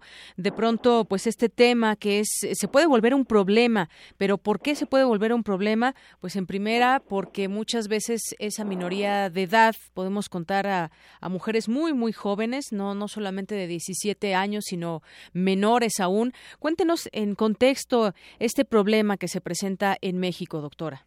Bueno, eh, primero me da muchísimo gusto que hables eh, del, del, del embarazo adolescente a la par de que hablas del matrimonio infantil, porque son dos cosas que van juntas, pero precisamente se ha dado más atención al problema del embarazo adolescente. Entonces, en términos del matrimonio infantil, bueno, déjame decirte que es una situación alarmante en, en, en, el país, en nuestro país a nivel nacional. Una de cada cinco mujeres que tienen en la actualidad 20 y 24 años de edad se, eh, entró en unión conyugal, ya sea una unión legal o una unión libre, antes de cumplir 18 años. Esta estadística de 20% de nuestras niñas eh, entrando en unión conyugal nos coloca como en una tabla, digamos, en segundo lugar después de los países que tienen grandes problemas, ¿no? En el mundo. Por ejemplo, países de grandes problemas está eh, la India, Nepal, Pakistán, muchos países de África, donde este fenómeno ocurre al 43 más o menos por ciento de la población. En Latinoamérica eh, nos rebasa únicamente República Dominicana, un poco Haití y Honduras, pero México está dentro de los países del mundo que tiene mayor prevalencia del matrimonio infantil. Eh, obviamente este varía de acuerdo a muchas características de la población en México, varía eh, por eh, si las mujeres viven en zonas urbanas o rurales. En el caso de las localidades rurales tenemos alrededor de 30%, lo cual ya nos coloca nos colocaría en otro peldaño más alto en la tabla a nivel internacional, ¿no? También es más predominante en los en las mujeres, en las niñas que tienen menores niveles educativos, por ejemplo, niñas que en la actualidad que tienen 20 años o más, pero que no cursaron más allá de la primaria, el fenómeno alcanza hasta el 47%. Eh, en términos de estrato socioeconómica, lo mismo. En las niñas que vienen en condiciones de pobreza, también tenemos un 37% de, de prevalencia de este fenómeno. Y como bien mencionas, es algo que puede, bueno, en primer lugar, es contra los derechos de las niñas, es, eh, México ha firmado muchos convenios internacionales a lo largo de la historia, desde los años finales de los 80, en los que se ha comprometido a que la edad legal al matrimonio debe ser los 18 años. Y desafortunadamente no ha sucedido en todos los estados del país. Las leyes no están armonizadas a lo largo del país. Tenemos en el 30 de abril de 2015, precisamente el día de, la, de, la, de las niñas y los niños, eh, la Cámara de Diputados aprobó las reformas al Código Civil para que se eh, eh, instalara la edad a la primera unión a los, al, primer matrimonio, perdón, la edad al matrimonio legal a los 18 años. Y desafortunadamente esta, esta propuesta que fue aprobada por la Cámara de Diputados se paró en el Senado. Y entonces lo único que sucedió es que se hizo un decreto para que cada estado lo hiciera independientemente. Y entonces, afortunadamente hay estados que lo han hecho, el Distrito Federal lo hizo a, partir del 14 de julio de 2016, eh, Colima, por ejemplo, también en septiembre de 2016, pero hay otros estados, como por ejemplo Chihuahua, donde aún sigue siendo la edad legal para casarse a los 14 años para las niñas, los 16 para los niños. Y además con, con la, lo que le llaman la, este, cuando puede ser además eh, como por consentido con, consentido de los con aprobación de los padres o tutores con eso bastaría y no importando la opinión de la menor. Exactamente. Y entonces esto es muy grave no solamente porque establece digo de los 14 a los 18 hay un mundo de diferencia en las edades de estos niños pero además porque establece una diferencia de género entre los hombres y las mujeres no de 16 para los hombres de 14 a las mujeres. Y Chihuahua es un ejemplo pero hay otros estados donde la situación es la misma. Y otra cosa que, que me gustaría resaltar es que normalmente estas niñas que se casan antes de los 18 años no lo hacen con jóvenes de su edad. Lo hacen la mayor parte del tiempo con adultos mucho más grandes que ellas. Así es. Y este tema, yo, yo pregunto, no sé, podría, tendría que ver también con un tema ya más grave, a lo mejor meter el, el, tema de la pederastia. Y lo pregunto porque, bueno, como nos decías bien, doctora, hay varios estados que tienen índices más altos que otros. El caso de Chiapas y Guerrero es otro también, algunas otras entidades, pero pues también, eh, y hay un estudio aquí, aquí tengo en mis manos un artículo que tú, que tú escribes junto con Rosana Hernández Dávila. Este matrimonio de menores de edad es ciertamente común en México, se trata de un fenómeno eh, predominantemente femenino, pero ¿qué pasa con el tema de la ley? Es decir, ¿permite que las niñas de 14 años o, hasta menos, o menores de 17 años se casen? ¿Lo, ¿Lo permite la ley mientras se dé el consentimiento de los padres de familia, por ejemplo? Sí, es así. En, en muchos de los estados del país todavía es permitido que las niñas eh, de 14, a partir de los 14 años y los niños a partir de los 16.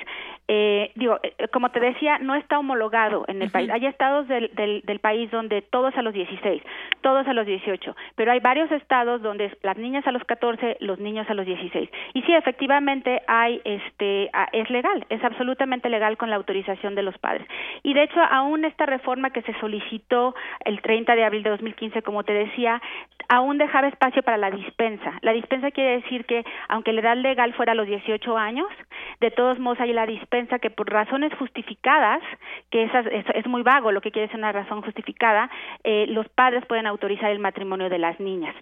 Eh, pero déjame decirte algo sobre las consecuencias que esto puede tener. Desafortunadamente en nuestro país no se ha estudiado mucho este tema. Rosana y yo hemos empezado a estudiarlo, eh, pero recientemente en, en, el año el año pasado en el, en el International Journal of Epidemiology en el 2016 hay un artículo muy interesante sobre eh, que escribe Rachel Kidman donde muestra evidencia de 34 países en el mundo uh -huh. que tienen problema de matrimonio infantil con datos cercanos a 2010 para todos estos 34 países, en el cual, por ejemplo, demuestra que las niñas que entran en unión conyugal antes de los 18 años tienen muchísima mayor probabilidad de sufrir violencia de pareja, no solamente física, sino también sexual.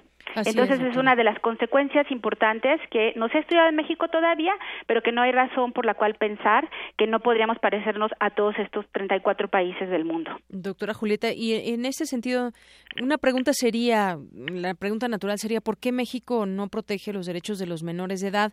O bien, dicho de otra manera, ¿qué, se tendrí, qué tendríamos que hacer, qué tendría que hacer eh, cada estado? Porque, pues bueno, no está homologado, como bien nos uh -huh. en todos los estados y, y en algunos sí se permite hasta una edad que nos parecería que son casi niñas. ¿Qué tendría que pasar en este sentido? Bueno, tendrían que, tendríamos que revivir esta propuesta que hizo la Cámara de Diputados y que fue aprobada por la Cámara de Diputados el 30 de abril de 2015 y que se detuvo en el Senado. Y tendríamos que, una vez que se pase esta, esta, eh, esta reforma al Código Civil Federal para establecer la edad a la Unión a los 18 años, se tendría que hacer una homologación eh, en cada estado. Y déjame mencionarte que el año pasado también hubo una campaña que hizo la eh, ONU Mujeres en México que se llamaba eh, de la A, Aguascalientes, a la Z, Zacatecas, México sin unión temprana y matrimonio de niñas en la ley y en la práctica, que se puede consultar en la página de ONU Mujeres en México, donde eh, documentaron muy bien este, este fenómeno y además eh, nos presentan en esa página de internet una serie de infografías que se grabaron para cada estado del para cada estado del país y además eh, se grabaron eh, spots de radio en diferentes eh, lenguajes indígenas porque también es un problema que sucede con mayor prevalencia en la población hablante de lengua indígena. Y, y, bueno eso es una serie de no solamente Naciones Unidas mujeres o no mujeres perdón sino también algunas ONGs que se pueden consultar en este en esta en este portal de, de ONU Mujeres. Porque sí se está tratando de hacer algo pero definitivamente las leyes tienen que ser armonizadas y se tiene que pasar para empezar la federal. Así es por una parte están las leyes y por otra parte también el tema de prevención educación todo esto no no no pasaría si también pues en muchas comunidades existiera mucho más el tema estuviera más presente el tema de la educación y me refiero a educación sexual y de educación de todo tipo.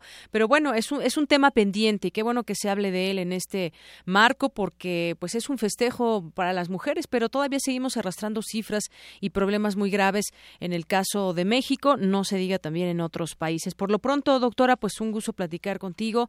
Gracias por estos minutos. Muchísimas gracias por interesarte en este tema y por invitarme a tu programa. Gracias, hasta luego. Hasta luego. La doctora Julieta Pérez Amador es profesora e investigadora del Centro de Estudios Demográficos Urbanos y Ambientales del Colegio de México con ese tema matrimonio infantil en México. Prisma RU. Queremos escuchar tu voz. Nuestro teléfono en cabina es 55 36 43 39. Global RU. Nos vamos a los temas internacionales con Eric Morales. ¿Qué tal, Eric? ¿Cómo estás, Doyanira? Muy bien, muchas gracias. Qué bueno, pues vamos a comenzar la sección Global RU de este martes con nuestras breves internacionales. El Parlamento de Hungría aprobó por mayoría la detención sistemática de todos los migrantes que entraron en el país. Rusia anunció el cese del fuego en la región siria de Guta.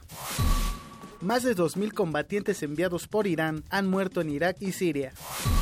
Los mandatarios de Alemania, Francia, España e Italia se reunieron para analizar los grandes retos que la Unión Europea tiene por delante. Habla François Hollande, presidente francés. La unidad no es uniformidad, y es por eso que yo defiendo que haya nuevas formas de cooperación para nuevos proyectos. Se llama la cooperación diferenciada, que hace que algunos países se muevan más rápido que vayan más lejos en áreas como la defensa. Por su parte, el jefe de gobierno español, Mariano Rajoy, aseguró que Europa necesita integración. A mí me gusta la opción que apuesta por más y por mejor integración. Creo que en este momento Europa debe mirar lejos.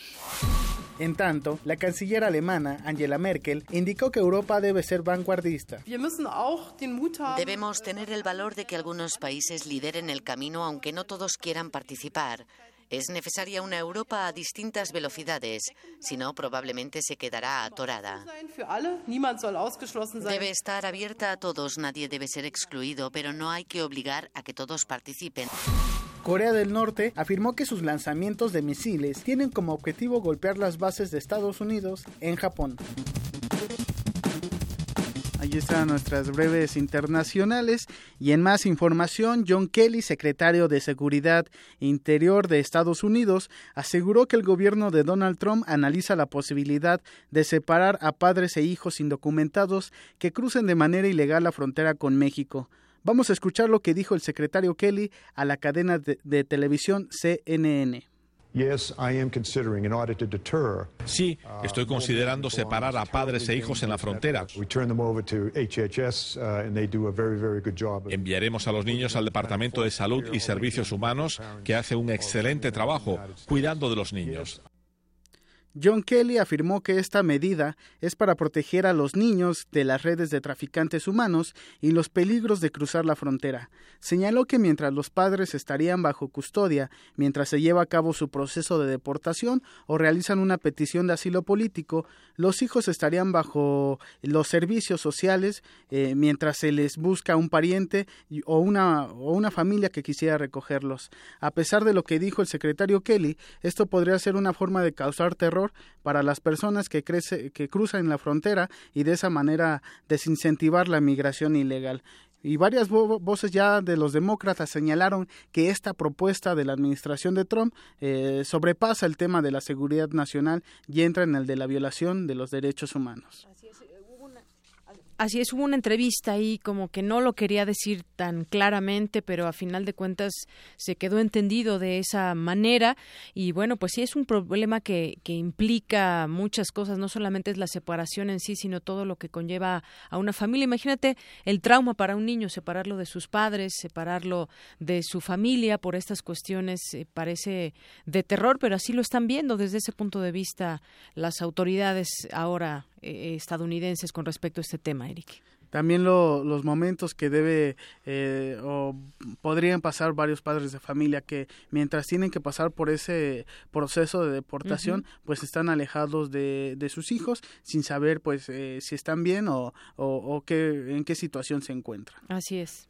Y bueno, en más, en más información, el portal Wikileaks reveló 8.761 archivos y documentos referentes al software malicioso y armas cibernéticas utilizadas por la División de Inteligencia estadounidense. Según Wikileaks, la CIA recientemente perdió el control de la mayoría de su arsenal de hacking, incluyendo software, virus maliciosos, troyanos, sistemas de control remoto y documentación asociada. La organización dirigida por Julian Assange, eh, refugiado en la, en la, Embajada de Ecuador en Londres desde 2012, firmó, afirmó tener en su poder las ciberarmas de la CIA, aunque no las hará públicas, esto lo anunció, hasta que se decidan cómo analizarlas y neutralizarlas. Entre los objetivos del programa de piratería electrónica encubierta por la CIA figuran los iPhones, los dispositivos con sistema operativo Android y Windows y las Smart TVs Samsung. De acuerdo con la organización, todos estos dispositivos habrían sido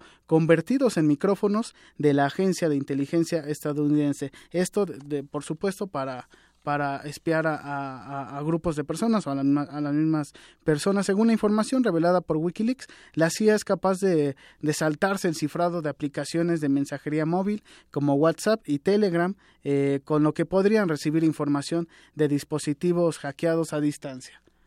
Muy bien. Bueno, pues efectivamente es, es algo tendrá que pasar con Julian Assange ya todos estos años ahí en esta eh, en, en, la embajada de Ecuador y sobre todo las revelaciones, qué impacto han tenido para para Estados Unidos, para el mundo, todo toda esta información que tiene y sobre todo si se demuestra que esta información es real, eh, sin duda la, la, CIA estará metida en un gran problema porque pues ya pasa a, la privacidad, ¿no? Sobrepasa a la, la, privacidad de las personas y empieza pues a manipular de, de una manera incorrecta los sistemas digitales. Y también habrá que ver, interesante será escuchar la reacción de estas empresas que han sido señaladas y que podrían haber sido utilizadas para esos temas de espionaje. Yo creo que tendrán mucho que decir porque también viene el tema de la credibilidad de los usuarios. Sí, y lo que anuncia Wikileaks es que también en estos días revelará otros cables de información. Esta es una primera parte de siete, donde ya se da aviso de que varios sistemas digitales que comúnmente utilizamos, pues finalmente se convirtieron en micrófonos para que toda nuestra información personal sea conocida por, por esta agencia de inteligencia estadounidense. Muy bien, pues sí, motivo de espionaje todo, todo esto. Y bueno, pues es la, información internacional de hoy. Nos escuchamos mañana. Claro que sí, Eric. Muy buenas tardes. Gracias. Nos vamos ahora a nuestra sección de perfil humano, donde se destaca la trayectoria académica, pero también conocer un poco eh, de la personalidad de, en este caso, el doctor José Antonio Terán Bonilla. Y escuchemos antes esta semblanza de mi compañera Tamara Quiroz y luego escuchemos la plática que sostuvo con Ruth Salazar. Perfil RU. José Antonio Terán Bonilla es doctor en arquitectura por la UNAM. Como restaurador, ha trabajado en forma oficial y privada en la Ciudad de México y en los estados de Puebla y Guanajuato. Entre sus proyectos restaurados se encuentran los del exconvento de Churubusco, el Teatro de Tecali de Herrera, la Iglesia de San Francisco Acatepec y el Hospital Real de San Pedro Puebla. Como investigador, ha impartido cursos en distintas universidades del país y del extranjero y ha publicado diversos textos de historia del arte, arquitectura, centros históricos, patrimonio cultural y urbanismo. Durante su trayectoria ha recibido diversas distinciones, entre ellas el Premio Nacional Histórico Biográfico por la obra José Miguel de Santa María, arquitecto del barroco poblano. Miembro correspondiente de la Cátedra Gonzalo de Cárdenas de Arquitectura Vernácula por la Fundación Diego Sagredo, poblano distinguido por el Ayuntamiento de Puebla y Gobierno del Estado y el Premio Maestro Rafael Ramírez otorgado por la Secretaría de Educación Pública. Desde 1979 es profesor investigador de tiempo completo. Labora en la Dirección de Estudios Históricos de Lina. Es profesor de asignatura B en la Coordinación de Investigación y Estudios de Posgrado de la Facultad de Arquitectura de la UNAM. Investigador Nacional Nivel 3 por el Sistema Nacional de Investigadores y miembro de la Academia Mexicana de las Ciencias. Este es el perfil humano del doctor José Antonio Terán Bonilla.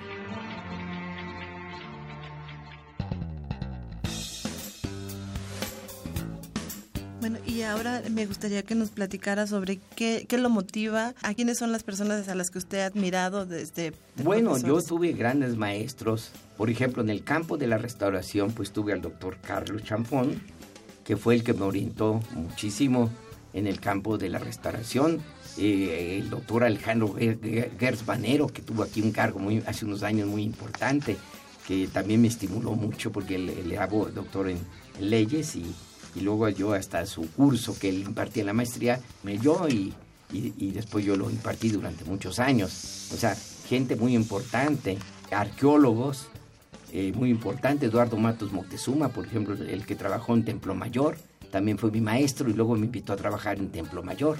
Esa fue de, otras de las grandes oportunidades que se me presentaron. ¿sí? Eh, entonces, todos los profesores que yo tuve, aproveché mucho eh, arqueólogos, antropólogos, arquitectos, y luego en el campo de la historia, pues eh, gente tan importante, ¿verdad? Como el doctor León Portilla, que tuve la oportunidad todavía antes de fallecer, el doctor Edmundo Gorman, que yo aprendí mucho, el doctor Ernesto de la Torre Villar, que falleció hace unos pocos años, eh, y que me, ellos me formaron y que pues yo tuve la oportunidad no solamente de ser sus alumnos, sino que posteriormente amistad personal con todos ellos. Eh, tuve esa visión de siempre acercarme a los grandes historiadores, a los grandes arquitectos, pero a los investigadores, no los grandes arquitectos de fama porque construyen, no. sino a los investigadores.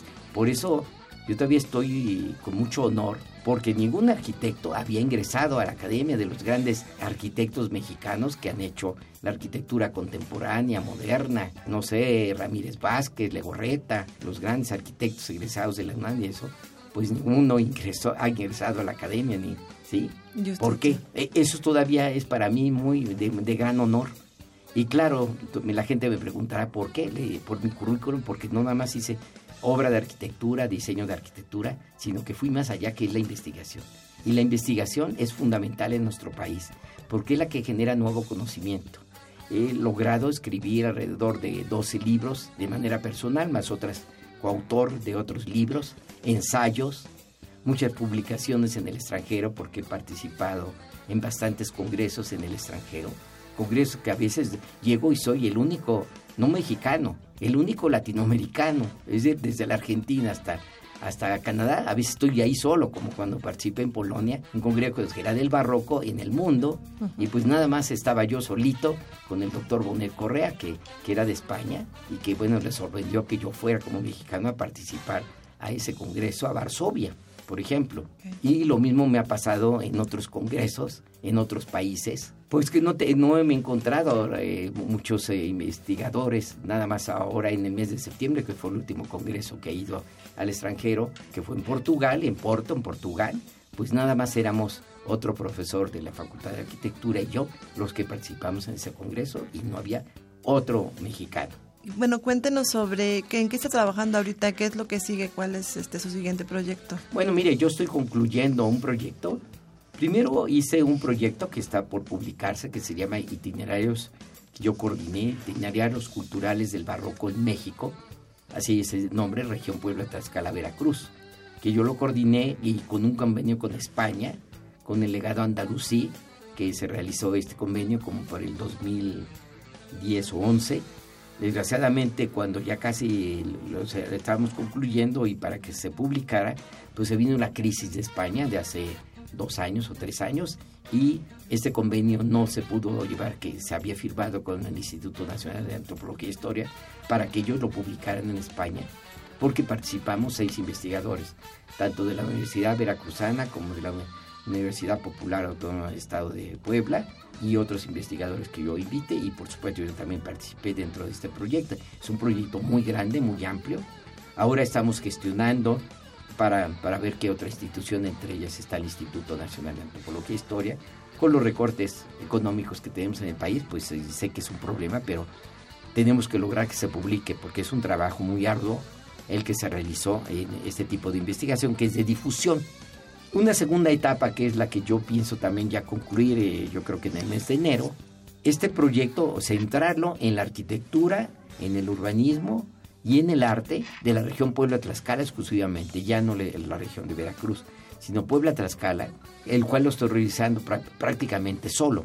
Y es un proyecto también muy grande, pero ya es un proyecto de investigación científica con fuentes documentales que he encontrado en el Archivo de Indias de Sevilla, en los archivos de la Ciudad de México, en el Archivo General de, la Nación, en el Archivo Histórico de, la Ciudad de México, en los archivos de Puebla, en los archivos de Tlaxcala. Es decir, arduo, va a ser el primer gran libro que se escribe sobre la arquitectura, el arte, por ejemplo, las pinturas, los retablos y pues eh, no se ha escrito realmente un libro de carácter regional. Casi siempre se escribe, por ejemplo, de una ciudad, por si algo Tlaxcala o la ciudad de Puebla.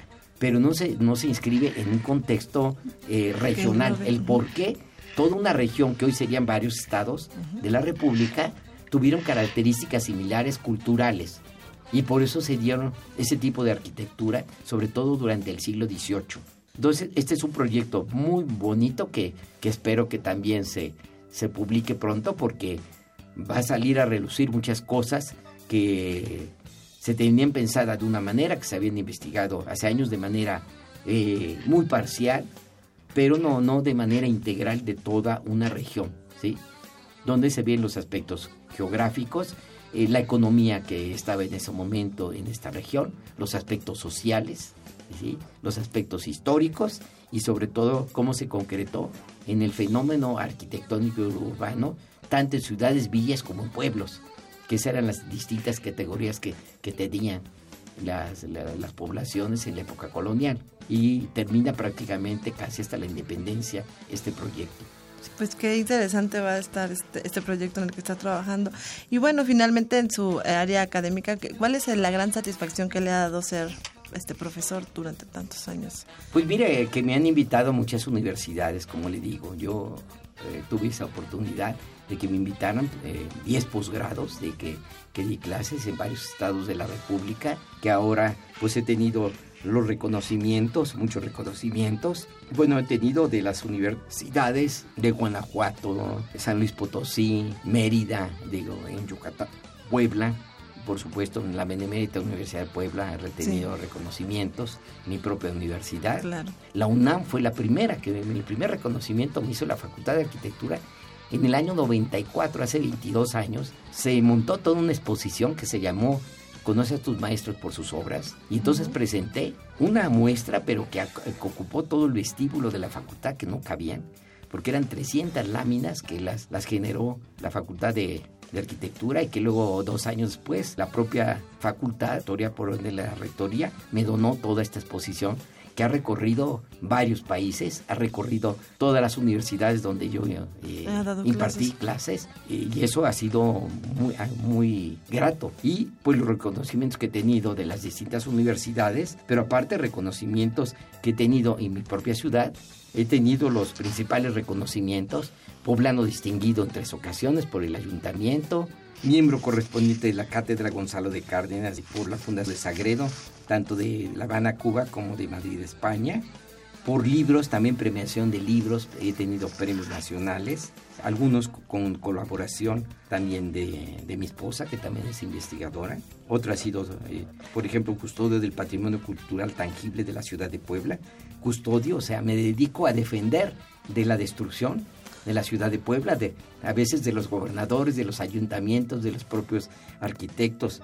Me han entregado la máxima presea que la cédula real de la ciudad de Puebla, también por el ayuntamiento. Y por supuesto el mérito universitario por la UNAM por mis 25 años que me dio el rector hace tres años.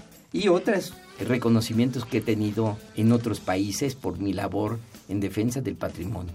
Por otra parte, otra de las cosas que a mí me satisface mucho es que formo parte del Consejo Nacional de Monumentos, que nada más somos 25 gentes de diversas instituciones de la UNAM, de Bellas Artes, yo de Lina, que somos prácticamente dos o tres personas de Lina, y que nos dedicamos precisamente a dictaminar los grandes proyectos del país, pero para defenderlos, si son viables o no son viables, para que no se siga destruyendo el patrimonio. Ese también, el que me haya nombrado, eh, pues para mí es un gran honor, porque es, defender todo el país. Claro. O sea, estar en la defensa del país, del patrimonio cultural, que eso ya es otras de las labores a las que yo me, me he echado a cuestas por convicción, totalmente que ha sido por convicción, ¿sí? Porque la mayoría de la gente generalmente no denuncia ese tipo de atropellos por miedo, por eh, intereses creados, por especulación del suelo urbano, por muchísimas cosas. Y yo les he inculcado a todos mis alumnos eh, en el campo de la, de la, historia, de la arquitectura y de la restauración, de que es necesario este, defender este patrimonio porque va a llegar el momento que ya no lo tengamos. Claro, y me imagino que esto le ha traído muchas satisfacciones a lo personal. Muchas satisfacciones, sí. Estos reconocimientos que he tenido, pues han sido muy gratos porque eso también me valió el ingreso a la Real Academia, fue por mucho, por, eh, aparte de mi currículo, porque saben la defensa que he hecho del patrimonio cultural eh, de México. México. Eso, eso fue para mí fundamental porque saben que he luchado muchísimo eh, social y jurídicamente para que no se destruyan cosas que son importantes para la historia de nuestro país, porque son hitos fundamentales para la historia de nuestro país. Y a veces, como le digo, por la especulación del, suelo urbano, la corrupción de, autoridades, porque a veces hoy ya tenemos, por ejemplo, yo daba una conferencia la semana pasada en Puebla, en el Museo Internacional del Barroco, y decía yo que ahora es más difícil que antes, porque ahora tenemos que luchar contra las propias autoridades que se supone que deben defender el patrimonio cultural.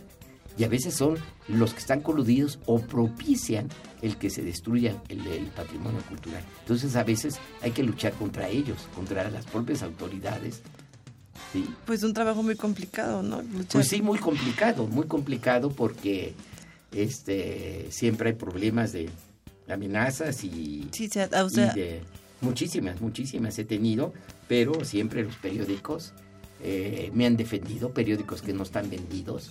Los medios de eh, comunicación. Los medios de comunicación me han defendido, la radio, en la propia Radio UNAM, que aquí yo hace años también he difundido mucho esto.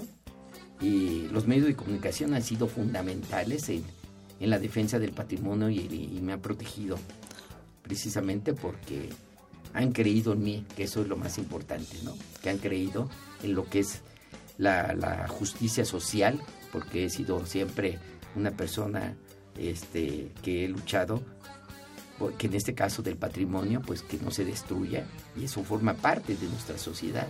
¿sí? Le agradecemos mucho su presencia aquí en Radio. No, pues al contrario, yo agradezco que me hayan hecho el gran favor de invitarme. Prisma RU. Programa con visión universitaria para el mundo.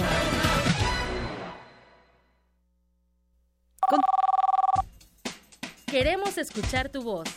Nuestro teléfono en cabina es 55 36 43 39. Continuamos y queremos mandar un saludo muy especial a Ricardo Valdera Sánchez. Gracias por sus comentarios, muchos comentarios que nos hizo muy buenos. Gracias Ricardo por escucharnos, siempre está muy atento. Un abrazo y un saludo de parte de todo el equipo. Y bueno, pues rápidamente eh, comentar la muerte de Jesús Silva Herzog Flores, ex titular de Hacienda. Tuvo muchos cargos ah, en su trayectoria política, incluso fue candidato a gobernar la Ciudad de México cuando estuvo también como candidato López Obrador. Quedó en tercer lugar Jesús Silva Herzog. Y bueno, muchos han dicho que en algunos momentos rompió con su propio partido, por lo menos en, en algunas ideas, encuentros y desencuentros. Y también en el Estado de México, les decía del tope histórico de gastos de campaña que fue autorizado a cada banderado, 285 millones 566 mil 771 pesos 21 centavos, el más elevado de toda la historia de los comicios locales para gobernador. Las campañas se iniciarán el 3 de abril y concluirán el primero de junio. Esto implica que, hasta, que puedan gastar hasta 4 millones de pesos diarios. Y mientras tanto, la Auditoría Superior de la Federación ahondará en la fiscalización a Juntos Podemos de Josefina Vázquez Mota. Ya da a conocer esta información. Ella, como sabemos, es candidata del PAN al gobierno del Estado de México. Pues ojalá se conozcan los resultados pronto, antes de que inicien las campañas, para que también la gente sepa por quién eh, votar y por quién no votar. Y en el PRD siguen con este tema de la impugnación de la cancelación de, de la elección en Estado de México, entre problemas entre ellos mismos. 2,53. Arte y cultura.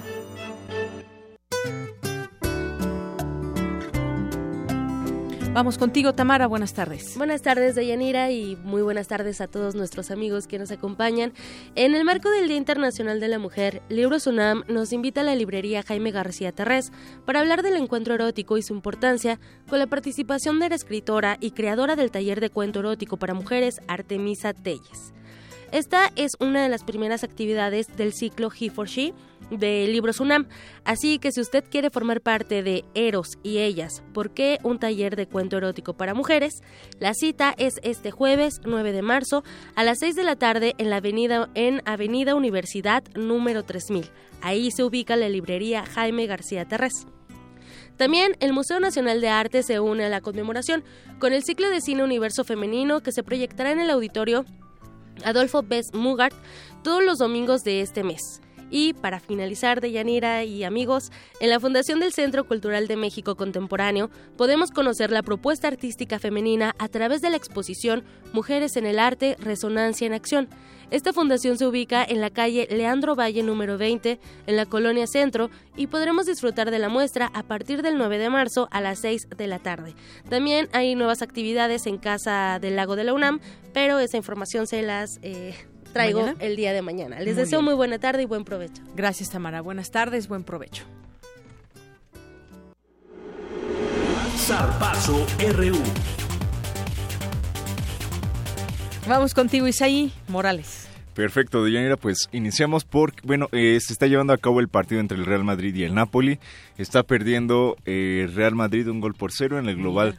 Van 3-2 favor este Real Madrid. Tendría que empatar el Napoli para poderse ir a eh, penales y ya de ahí se definiría el partido, pero pues, ojalá pueda ganar el Real Madrid. Porque le vas al Real Madrid, pero pues, le va al Nápoles. Me cae, me cae mejor el Real Madrid que el Barcelona. Vamos a ver. Y pasando a otra información, hoy inicia la Copa Libertadores, sin embargo esta edición tendrá la novedad de que no habrá equipos mexicanos participando en el sorteo, tras eh, participando en el torneo tras 19 años de actividad. Esto debido a que la Federación Mexicana de Fútbol decidió retirarse por el nuevo calendario y formato de juego que implementó la Conmebol. México participaba en la Copa Libertadores desde 1998, en donde se quedó cerca de en tres ocasiones de ganar el título con el Cruz Azul, Chivas y Tigres en 2001, 2010 y 2015 respectivamente. Sin embargo, estos equipos no pudieron, eh, bueno, en la final les faltó y fueron derrotados. Y el técnico de Cholos, Miguel Herrera, no descarta la posibilidad de regresar al banquillo del América. Sin embargo, reconoció sentirse a gusto en el cuadro fronterizo y reveló que está abierto a renegociar su contrato con la directiva de Cholos para una posible ampliación de tiempo, mismo que concluye en diciembre. Recordemos que Miguel Herrera llevó a la América a un campeonato y a un subcampeonato. Y continúa la actividad en el Clásico Mundial de Béisbol. La selección holandesa arrancó con pie derecho el torneo Luego de vencer cinco carreras por cero a Corea del Sur, los holandeses atacaron desde temprano al picheo de Corea y le infligieron su segunda derrota en el grupo, del, en el grupo A del Clásico Mundial. Por otro lado, el superfavorito Japón arrancó su andar en el grupo B con una victoria ante Cuba 11 carreras a 6 de Yanira. Hasta aquí es la información deportiva. Muchas gracias, Isaí. Hasta mañana. Hasta mañana.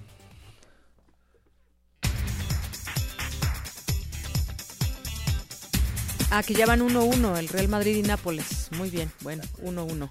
Ya empataron. Y bueno, nos vamos, nos vamos con la información de última hora. Ya está aquí con nosotros Dulce García. Adelante, Dulce, buenas tardes. Muy buenas tardes, Deyanira, a ti y al auditorio de Prisma RU. El secretario de Relaciones Exteriores, Luis Videgaray, dijo que México está preocupado por la posibilidad de que Estados Unidos separe a las madres migrantes de sus hijos. La Fiscalía de Nueva York solicitó un análisis del gobierno estadounidense para que cualquier extranjero que se una a la defensa de Joaquín El Chapo Guzmán, esto para evitar que se trate de un miembro del cártel de Sinaloa. El Banco de México advirtió que las reservas internacionales del país descendieron por, 484 millones de pesos debido a la adquisición de divisa norteamericana del, del gobierno federal. Y en otra información, el secretario de Comercio de Estados Unidos, Wilbur Ross, dijo que la revisión del Tratado de Libre Comercio de América del Norte beneficiará a México. Es la información de Yanira. Muy buenas tardes. Gracias, Dulce. Muy buenas tardes. Y antes de despedirnos, hoy toca Poesía RU con Margarita Castillo, que nos regala un poema que se llama La Historia. Y con esto nos despedimos. Gracias a todo el auditorio que nos escucha y de parte de todo el equipo les enviamos saludos. Yo soy de Yanira Morán. Hasta mañana. Nos quedamos con la voz de Margarita Castillo. La Historia. Kamal Nasir.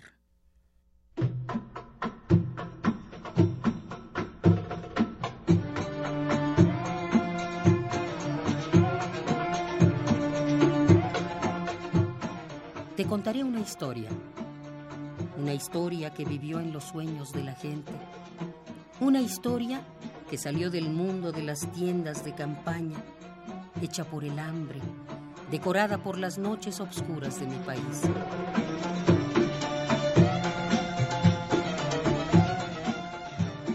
Y mi país es un puñado de refugiados.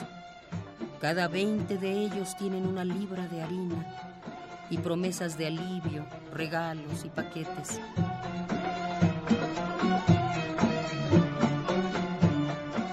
Es la historia del sufrimiento de un colectivo que aguantó el hambre durante 10 años, entre desgarros y agonía, entre privación y añoranza.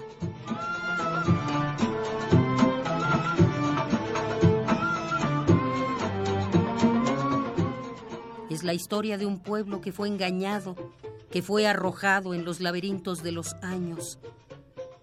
Pero ellos desafiaron y aguantaron desnudos y unidos y encendieron desde los campos de refugiados la revolución del regreso desde el mundo de la oscuridad.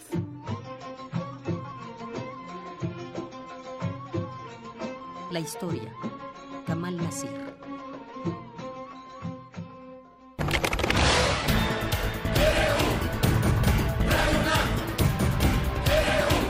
Prisma RU. Los perfiles del acontecer universitario de México y el mundo en una frecuencia. De lunes a viernes, de una a 3 de la tarde.